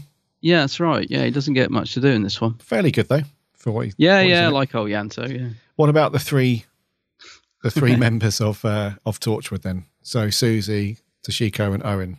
Those guys. Mm. Well, I think Owen probably gets the most because he, you know, with the the love potion, he sort of gets the most out of um, his scenes. I think. Uh, so you get his character immediately that he's a cheeky chappy, you know, uh, maybe a little bit selfish, but um, quite likable, isn't he? A bit of a not a rogue. That's the wrong word. He's a bit of a it? lad, But isn't he? He's a Yeah. bit of a lad. Yeah. Is uh, is um, Owen? Yeah, he's out So on a Friday night. He wants to get Yeah. a bit of action. So and he's he's not making any bones about it because he, he No. even tries it on before he even uses the love potion. Oh yeah, I I mean? He's- She's not interested. Yeah, he's like, look, I'm tired. I don't want to do all the chat. Let's do. and I thought at that point he'd already used it, but now he was just, he's very forward. yeah, he, he Yeah. does play it well. I think he's good, uh, Burn Gorman. He's he's a. I hope he won't mind me saying this because I'm sure he listens. But he's an odd-looking chap, isn't he? you know, uh, but he, he does play the part well. I think. I don't mean that in a nasty way. I just mean he's got a he's got a look. He, he you know he would stick in your mind if you met him. Um, and like you said, he uses his he uses everything he's got uh, to to get the ladies. Yeah. so and also yeah, an no- interesting, um, an interesting uh, inclusion of uh, someone's sexuality as well, because you would assume that the non-heterosexual stuff would all be down to Jack. Oh right, Captain yeah, Jack. yeah. You know, you'd think that all of that stuff uh, would be at his door. He would be the Yeah. one instigating all that. But there's a scene where we mentioned earlier he's walking down the street with the girl he's picked up in the in the bar with the love potion. Her Yeah. boyfriend is obviously very miffed, and then he uses the potion on him as well. Yeah. and it's like right, taxi, off we go. So it's interesting that Russell T has has, has included another person who's not shy in the um that area of his life. Yeah. Yeah. It's funny. I don't. I might be wrong, but I don't remember that we explore that any further. I can't. I, d- I don't know if it's there just as a little, because I just get the feeling that Owen's just like, oh, I just want to get on with it. I'm not really bothered if it's a, you know, you come along as well. Then I don't think it's by choice, but I kind of feel like he's not bothered either way. Yeah, He yeah. just wants to have a, a night of, uh, of fun. Um, I don't know. Do we? Does he? Do we explore that later? I think we don't, do. Don't tell me. Do we? I think we do a very little bit. I don't think it's a Oh, plot point or anything at all. But all right, yeah, I, I must admit I didn't remember that Owen was um that way inclined. yes, he, yeah, he was mowing the grass. I thought he was a ladies' man. fence. Yeah, I thought that was yeah. Jack, but yeah, Uh, yeah, and then uh, Toshiko. yeah. Is she? She's not supposed to be the same character as in World War Three, is she? Or is she? Uh, Because you know she's in that scene with the space pig. yeah, yeah. Is it meant to be the same? Oh, I can't remember now. She has the same. I'll have to. I'll have to check that because it's a similar sort of character, isn't it? Like the scientist, and it's probably not. I don't think uh, so. No. No. but it could be. It could You know what I mean? You could. You wouldn't if they turned around and and did that. I wouldn't be surprised. But she's kind of that sort of geeky scientist. Like you said, she takes the book reader home. she hasn't gone with the love potion or the the glove. She goes for something nice and simple and geeky, which I like. Mm. She was in. She was in Aliens of London. No, she was. Oh, that's what I meant. Yeah, yeah. What did I say? World War Three. Yeah, no, she was in that. Yeah. Yeah, it's her. Yeah, So is it supposed to be the same character, or is it just the same actor? I'm going to say that in a weird timey wimey, let's put some Vaseline over the lens type of thing. That it's it's probably her, but Right. sort of um, retrofitted to be. If that makes sense. Yeah, they may mention it. I'm pretty sure. Yeah. Don't they make a reference to Gwen being related to the the character in the Charles Dickens story at some Yeah, point? Because yeah. obviously, you know, she looks very similar. I don't know why they feel this need to to explain it though. It's a bit like with Capaldi, the fact they the Moffat felt he had to explain it that he looked the same as you know the Fires of Pompeii guy. I don't think we're you know I don't think when I see Colin Baker in Arc of Infinity, I don't think now wait a minute. I need to know why does he look like the Sixth Doctor? I don't Yeah, always feel the need Yeah. for an explanation, but yeah, I, I kind of like the fact they do slightly tie in with it. I think later Yeah. on. But no, you are right though. It is meant. To, I think it is meant to be her. Right. Okay. Well, that's cool. I kind of like that. Yeah. Yeah. Yeah. Uh, what about uh, and her character as well? She doesn't really do much. I mean, I don't think her character in general sort of comes to the front really until the next series of Torchwood anyway. But she seems quite quiet still at the minute. We don't really hear Yeah. too much from her, but she was kind of cool. Yeah, yeah. I, I, again, I sort of instantly like her character, if you like. Yeah. And what about Susie then? A bit more of a pivotal character for the first one. Hmm. Yeah. Again, I felt there was a lot more to explore with her character. So I hope, yeah, I'm looking forward to seeing if she does come back and stuff, or when she comes back. Um, she's good in it though, isn't she? Like that end scene, like you said, the play out between her, Gwen, and Jack. Hmm. It's a it's a it's a good scene. It's a good end to the episode. You know, it's played out really well um, by her. I thought because you you're get right, that yeah. she's she doesn't really want she she's dug herself in a hole, isn't she? Mm-hmm. She doesn't want to really kill these people. Uh, well, she she kind of has gone down that route, but I think she realizes what she's done, and she just thinks the only way out is to make a break, and she's got to kill anyone that knows that she's the murderer to do that. Yeah. So she's dug herself in a hole, and I thought she played it pretty well. So, yeah, I'm, I'm definitely up for um a bit more Susie story later on, or Uh, whatever happens, because I genuinely can't remember. I, yeah, Yeah. So I, I like the yeah. It, it, it was a good twist, and I think it was a twist a, tw- a twist. I think it was a twist that wasn't necessarily needed, to make the story, you know, a, an amazing introduction. But it was good Mm. that they they were thinking around more of a um, an impactful scene to get Gwen into Torchwood Yeah, yeah, I see. Yeah, because they do play on this thing that you know Jack says, "Look, we've now got a vacancy." So it sounds to me like if this didn't happen with Susie, that he wouldn't have offered Gwen, you know, a, a, a toe in the door. If that makes sense. he would have just uh, wrote. Um, what's he called it? Not Rohypnol. He would have wiped her memory. Yeah. no, what's it called? No, what's he? He does say it. Not, not, not. What's it Uh, called? Rad, rad. Oh, Uh, something, some scientific, sorry. No, I don't mean right. I mean whatever it is. He Radcon, whatever it is. He something uses. like that. Yeah. Yeah, Um, an amnesia pill. yeah. Let's just go with that. Um, but yeah, so I, I get the feeling if this wasn't going on, then Gwen probably wouldn't be in Torchwood Mm. or offered the role. So No. um, so it's cool though. It's cool, and it is a good twist, like we said. Mm. Uh, what about Gwen then? Eve Miles. She's great, I think, in this because she does have to sort of carry the story to a certain extent, doesn't she? She's right in the bang in the middle of it, and she has quite a lot to do. Um, I think, and uh, sh- she's she's I think she's really good. Um, I think her acting's uh, on par with the rest, if not a little bit above. I think she's a good lead character, very sort of strong um, in the way she's written. I think because she is a policewoman, you know, to begin with. So she's she is playing a slightly different part in this opening episode, isn't she? She's a policewoman who's you know investigating, and uh, yeah, I think she's good. I, I like the scene when she's with um, uh, what's what I call him, Owen. It's Rhys, isn't it? Yeah, Rhys, Rhys. Yeah. I just think they're a great couple. But I, I think she's very good in this. Um, Hmm. just overall. The only thing there is only one point really in this story where it, it slightly falls down for me, and it does involve Gwen, and it's nothing to do with Eve Miles. I think she's great in it, but I did kind of think when she does get um, drugged, so she loses her memory of Torchwood. So she goes back to her apartment and she's frantically typing away on the computer and stuff. And I did sort of think, wouldn't you have just written it down?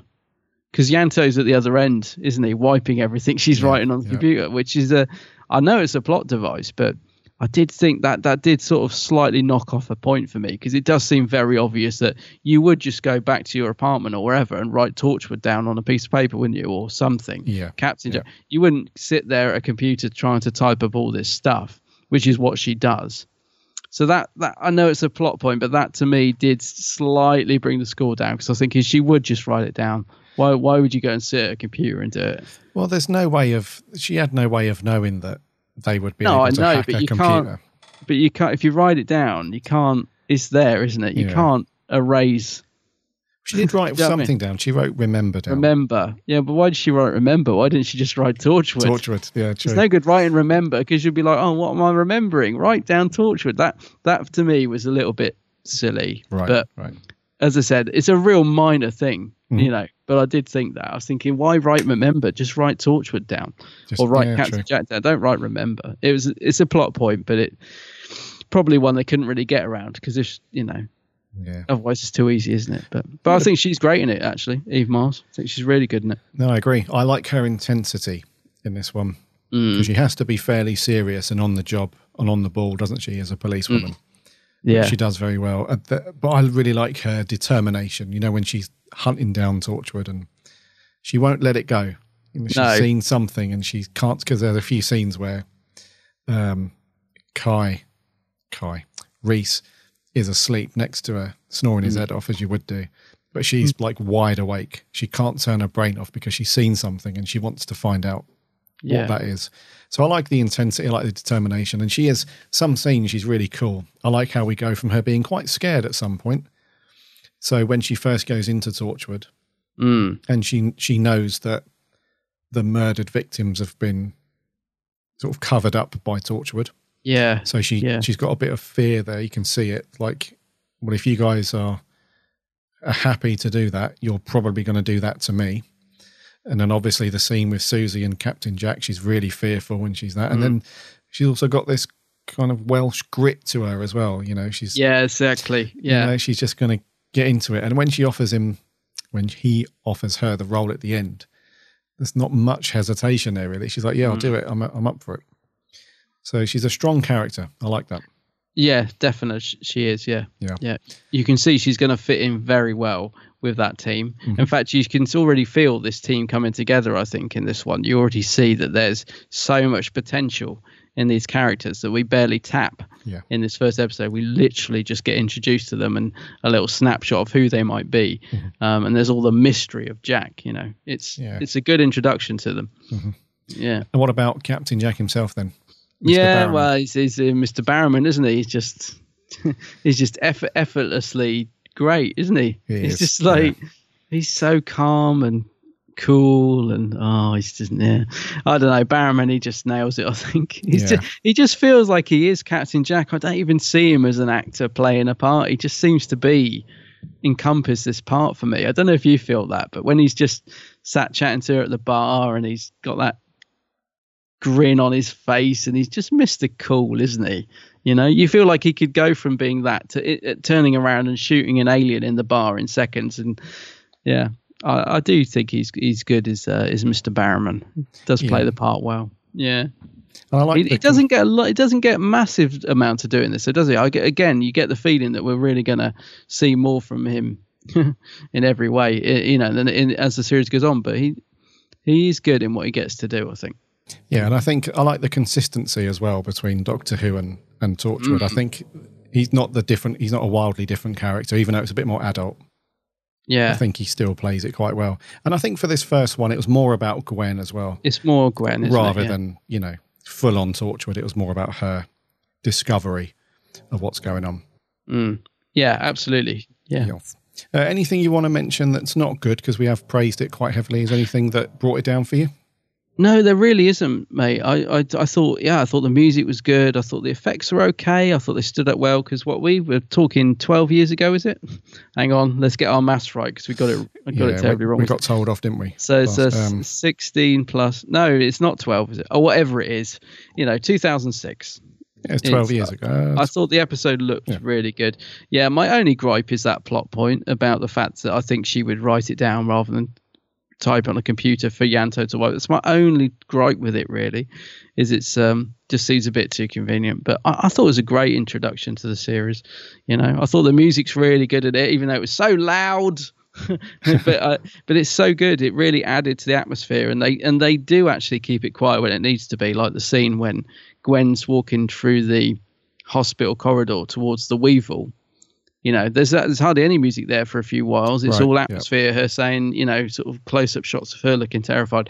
So that's good. But um, I thought the Weevil looked good actually as well. Oh, just to give a little yeah. bit more. Spread. Yeah. I actually thought the prosthetics, which I can never say, looked uh, looked good on it. He, he's a good. It's a good design. The Weevil, very Hmm. simple, but Yeah. um, but but quite effective. gruesome. And Yeah. yeah, you you kind of I would be pretty scared of that thing, Mhm. even behind the glass when she's in the hub. You know, I think he's Yeah.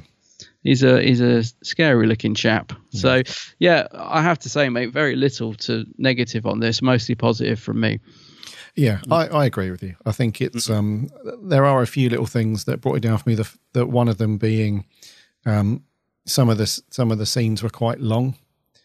Um Oh really? Oh, I found it nipped along quite nicely. But no, I mean in terms of editing and nipping from Yeah. scene to scene, it was okay. But there were a few scenes where sort of things lingered a little bit.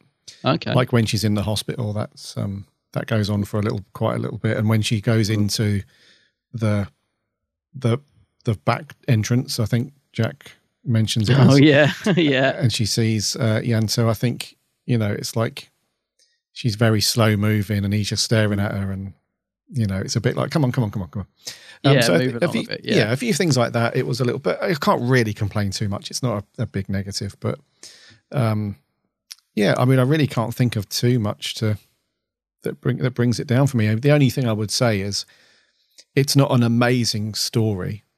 You know, it it was never going to set the world on fire for its you know brilliant, amazing story. But in a way, I feel like it didn't really need to be at this point. I think it was just, like we said, a lot like Rose. It just needed to be an establishing story to get everybody on board with what's going on yeah. and say hello to the characters and what we're going to look forward to and so on. So, in a way, it's a kind of a simplistic story. It did have a nice little twist. It wasn't, you know, it wasn't who's the guy that wrote The Sixth Sense and Unbreakable and stuff. Mhm. You know, it wasn't like those leagues of, you know, complex, you know, twisty story arc. But yeah, I think it was a, very good kickoff. Maybe that's why they edited the two together when they first showed it. Maybe they felt like they needed to give you a bit more. Because, I as I said, I think it's a great introduction. But yeah, maybe they, you know, like you said, maybe they wanted to, sort of progress the story a little bit more on that Hmm. first opening night, um, which is, yeah, which I think works. But I would like to say I think the direction is really good in it. Hmm. Brian Kelly did, was the director on it. I think he he really makes the most of the Cardiff location in this. I, I I thought it looked fantastic. Like the what's that thing called with all the water flowing down it? The Torchwood hub. But what is that thing? Oh, I the don't know. water fountain, whatever Yeah. that is. I don't It know looks- what the fountain's called itself, but I know No, that's it does the- have a name. I think. that oval shaped thing is called the Roald Dahl Plass. I think. Oh, is it? Yeah, but I don't know if the actual fountain's got a name. Right. Okay. Because I mean, it just looks, uh, as I said, the you know the direction was it was shot beautifully. All of that stuff. It probably You know. has got a name. It probably has. I'm sure we've got some Welsh listeners that are screaming at us right now. Yeah, Dean Jones, does- probably one of them. Yes, Yeah. Dean Dean Jones will know. Yeah. Anything else, mate? Before we give our no, scores. no, I've- well, I'm done. Yeah, Right. I think it's me to go first, I think so. and I'm going to give this an eight out of ten. Wow. Okay. I thought you'd be below me because I'm also giving it an eight. Okay. Uh, I had a I had a feeling that you'd be a seven point five. Yeah, I'm giving it an eight as well. Cool. I enjoyed it. Yes. Can't think of many complaints. Seven point five just felt too low. Anything over an eight was too high. It's just a good, solid episode. I thought. I- yeah. Yeah. Mm. Yeah. What did our beautiful listeners think? We did the usual Twitter poll, Mm-hmm. and a whopping 94% of you liked it, and only 6% didn't like it, went with Stinky. Okay. Yeah. uh, we had a few comments on Twitter as well. Um, uh, let's have a look. Let's have a look. Let's have a look.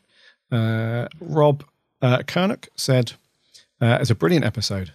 Uh, I often refer back to this and watch it quite a lot. Great introduction to all the characters." He says, "Standard Russell, uh, Mm. and a cool intro to a great series. Nine out of ten. Awesome. Nine out of ten.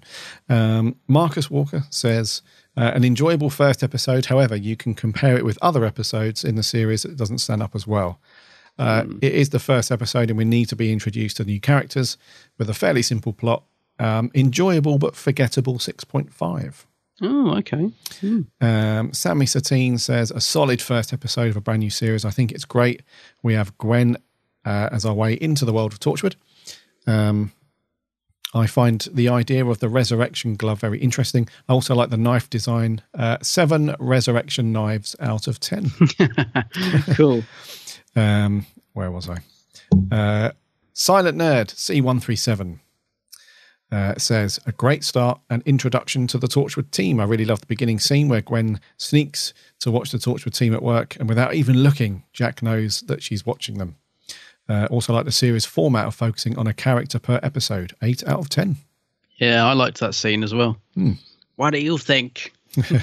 um, our good friend uh, Martin Badwilf says, My biggest problem with the first series of Torchwood is the questions we had to wait for Jack to appear in Doctor Who again to have answered.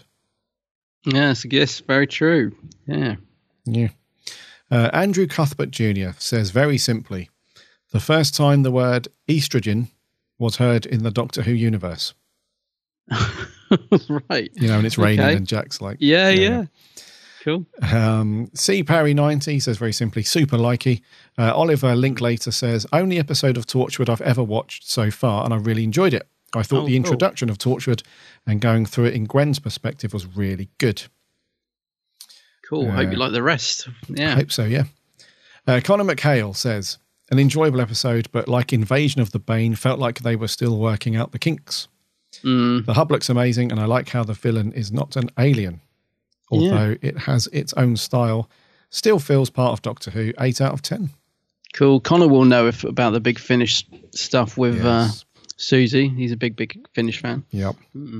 Uh, Torchwood is amazing, says the Ginger Luke. I rate this highly.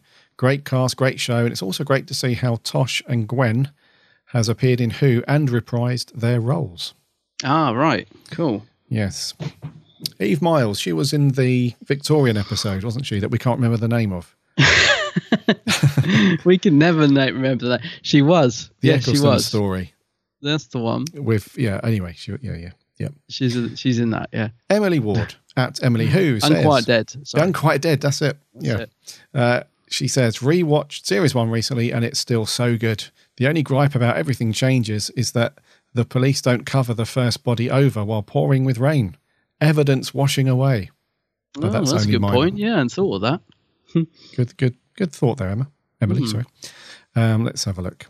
Um, Toby uh, at Gallifrey's Guard says RTD doing what he does best.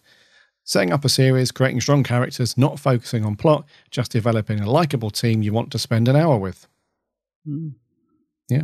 Jamie Aspinall says, great, uh, great episode uh, to the start of a fantastic series uh, with great characters such as Gwen Jack and magnificent yeah, Ianto Jones, um, but with one little dud, which is Susie, because she would have learned, because we would have learned more about her. Hmm. I think he's saying he shouldn't have been, she shouldn't have been killed off there. Yeah. Uh, Jake2604 says, I really enjoyed Torchwood. Uh, the app didn't quite grab me straight away, but as the series progressed, I fell for it. Children of Earth will always be at its best. That was phenomenal television. Mm. Mm. Uh, Callum Red says, as is often the case with the opening episodes of TV shows, everything changes isn't much about the story, but I did but I didn't find that to be a negative. It did a good job of explaining the concepts of, of the show to new viewers and respected the fact that they have not seen anything from Doctor Who. Um, it hardly referenced Who at all, which uh, shows it had confidence in itself. It wasn't afraid to be its own thing, which I admired. Seven out of ten. Yes. Uh, Sarah Louise Bag at the Running Whovian says, uh, just brilliant. I enjoyed it as much today as when it was first released. It really sets the scene for what's to come and shows Gwen rightfully earning her place in Torchwood through her sheer tenacity, determination, and perseverance. A 9 out of 10. Ooh. Uh, Maria Kalitichu, our own Maria, says, strong first episode. Love Gwen and love Andy. And that's going to do for uh, Twitter. Over on the Facebook page, we had a few there. Um, Chris Parry says, Love this episode. Even though it's a simple plot, it's great to get an intro to Torchwood and the main characters. Great mix of mystery, humour, and outright Torchwood cheesiness. Nine out of 10. Luke Allen, it's clever and brilliant. The cast is great and the show is lovely. Really enjoyed Tor- Torchwood, but I think that the first episode correctly went, This show is adult without horrific violence or graphic sex or bad language. Hmm. It just allowed families to not let their children watch it before it got any darker. Love the episode, love the show. 8.8898888798 out of 10. Great. There you go. There we are. Jason Thayer says, excellent episode for a pilot, but why introduce a character if he's just going to be killed? I hate it when they do that. It's all in the name of plot twists. And she'll be back. She'll be back. Apparently. It- It's the Who universe, isn't it? So she'll be back. Yeah. Uh, Sir Jacob Birtwistle says, What a brill start to another amazing spin off. Fab episode does a great job at introducing the team. Barrowman is on fire with the rest of the cast. 10 out of 10. 10 out of 10. Jake, Blimey. Wow. Lewis Blackmore says a fantastic start to the series and does what Russell does best, which is develop the characters immediately.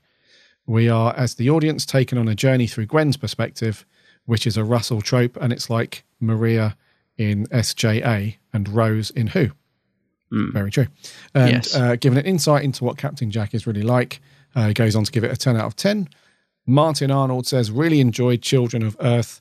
It was the only Torchwood I would watch seriously. I couldn't get into it, and I gave up all the other episodes. I think he means everything changes, maybe. Yeah. Or maybe it was that one he watched, I'm not sure. Uh, it was the obvious attempt at being sexy and adult. I couldn't reconcile with that in the Whoniverse. Mm. I don't own the DVD, so I can't give it another go. Sorry, guys, but I'll be heading back my Whovian, but I'll be handing back my Whovian badge. no, Hi, don't Martin. don't do that, Martin. Martin, stick around. As with the case with so many things, if you if you've not seen it in ages, uh, just give it a go. Mm. It's on. Is it on? No, it's not on Netflix or anything, is it? Um, get hold of it. Oh, It's oh, no, I don't know if it is or not. No. iPlayer. Actually, speaking of iPlayer, I must interject just very quickly. Somebody let me know this on Twitter, but all of the Sarah Jane adventures are on iPlayer. Are they? Yeah, all of them. Oh, So when we come around to do our next SJA review, if you don't own the Sarah Jane Adventures DVD or Blu-rays, they're on iPlayer. Right, cool. Just remembered that. Uh, last few on here. Uh, Carl Evans says uh, a mature and well-written series by Russell. Characters that each have a backstory, which we learn about later on, um, and how they ended up within their Torchwood roles. And Torchwood itself mentioned in um, and Torchwood itself mentioned in New Who series two, Tooth and Claw. Oh, that's right, Queen Victoria, doesn't she? say? Oh, that's it. Yeah. She sets it up, yeah. Uh, Yeah. A very strong 7.5. Nice. Nice. Uh, Finn Morris Young says, uh, It's been a while, but it's good to be back. Torchwood is a great show with interesting characters, um, this one being no exception. The story was good and the introduction was brilliant. I'd give this a 9 out of 10. Mm, hi. Lewis Palmer just watched it for the first time. Never What? seen an episode of Torchwood before, but if this is the standard, then I'm very excited to continue. Lewis, that really surprises me. Yeah. Well, says he uh, liked uh, the Who references, and it's fun to look back over the years, over 10 years on, as it's dated very well. I love how you can clearly see an advertisement for the old Doctor Who exhibition at the Red Dragon Centre in one of the shots. Ah. Okay. Uh, Awesome. overall, as a Torchwood newbie, I'm looking forward to continuing with the show and with the podcast. 7.5 out of 10. Excellent. I love that we'll be going on that journey together. That's really cool. Yes. He says, a side note, the interlaced picture looks amazing on Blu-ray. Ah, but what about the sound, Lewis? What about the sound? Yeah. Uh, Zach Jenkins says, first time watching Torchwood, another one, uh, and it did not disappoint. Brilliantly shot and written. I miss TV like this. Yeah. Joseph Howarth, I will admit, for a first timer, this was actually pretty good. The characters are quite complex, the plot's nice and simple to understand, and the chemistry between Captain Jack and Gwen is very well executed. One thing I don't like about the episode is Owen. Oh. I hate that little slimy, that little slime ball. Crikey. Uh, yeah. Joseph goes on to give it an 8 out of 10. And lastly, Miles McKenzie says, What a great start to the series. Love how mysterious Jack is to people, and the introduction to Torchwood had uh, Rose SJ Pilot, which yet again played off greatly. Loved how Jack names the Weevils they capture. Uh, I think it's just this episode. Uh, just something I love about the first episode, especially Gwen's introduction. Great acting and a great start. 7.5. Mm, cool. Little slime ball. Oh, there we go. Thank you so much for all of your reviews. I think overall, it's done pretty well. Yeah, yeah. I was going to say pretty much high st- high scores there. Yeah. I think we even had a 10 out of 10 from somebody. Yeah. Jake Birtwistle, yeah. A solid 10 out of 10 from Jake. Nice. But Nice. pretty much high scores all round, really. Pretty much, yeah. Apart from Martin, who couldn't get into it. Couldn't get into it. yeah. Mhm. So that was Torchwood. Everything changes. It's good to watch that, mate, and go through the review. Yes. Uh, next week, it is back to modern Doctor Who with the 11th Doctor story. What have we got? So next week, yeah, like you said, eleventh Doctor action. Uh, it's called. Oh, no. Come on, man. Uh, what is it called? Every good man, no, a good man goes to war. Uh-huh. Next week, a good man goes to war. Yes. Not only can I not remember the name of it, I can't remember the, anything about it at all. Well, this is I don't even know um, what story it is. I, yeah, so I'm quite looking forward. I, quite well. I don't know if I'm looking forward to it, but I'm I'm intrigued to watch this one. I literally can't remember it at all. Is this series? This is series six, isn't it? I think. Series six, yeah. Yeah. Okay. So I haven't seen this one in quite a while. No, me either. Yeah. Be interesting. Series six. We tend to shy away from it, don't we? We don't. Yeah. Yeah, we'll see. We'll see. We'll see. see how it goes. But yeah, get your DVDs or your Blu-rays ready for that one because we'll be asking for your reviews and thoughts as always. And I think we'll do there for 184. Okay.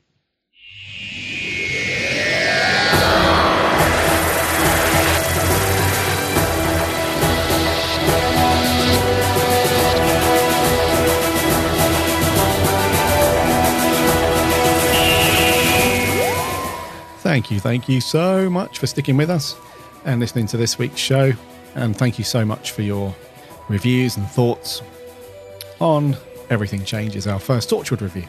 Yeah. Which is very cool. So I think that's with our new schedule has kicked off quite successfully. Mm. So after next week, after the 11th Doctor story, we'll be back on Sarah Jane. Should be good. That's it. Yeah, and Yeah. then a classic Who. Yeah. Yeah, so just to confirm, at the start of each month, Sarah Jane, then classic Doctor Who, then Torchwood, then modern Doctor Who. Until we get to series 11 Yeah. with Jodie. Ah, brilliant. Ah, brilliant. When will that be? When will that be? Well, September. August. A lot of people saying September. September, Oh, yeah. So, who knows? Who Hmm. knows? I'm willing it to come round, but I don't want to wish my life away. But I, keep, I can't wait. Oh, it's going to be awesome. Mm. In the meantime, though, head over to the website, bigblueboxpodcast.co.uk. You can listen to all of our episodes there. And we've got links to all of the different social media accounts. Head over to those, give us a, a like or a follow as we chat lots of Who in between recording and episodes. Also, I'll put a link on the website later today, so it should be there by the time you're listening to this. Be a link over to the Discord server. Head over there. We're mo- on there most evenings, chatting Who and all that stuff. And if you're an iTunes listener, if you could give us a, a review and a rating, that'd be amazing because that really helps us. Or whatever podcast network you listen to, or whatever app, those ratings and reviews really do help push us up the, the list a little bit.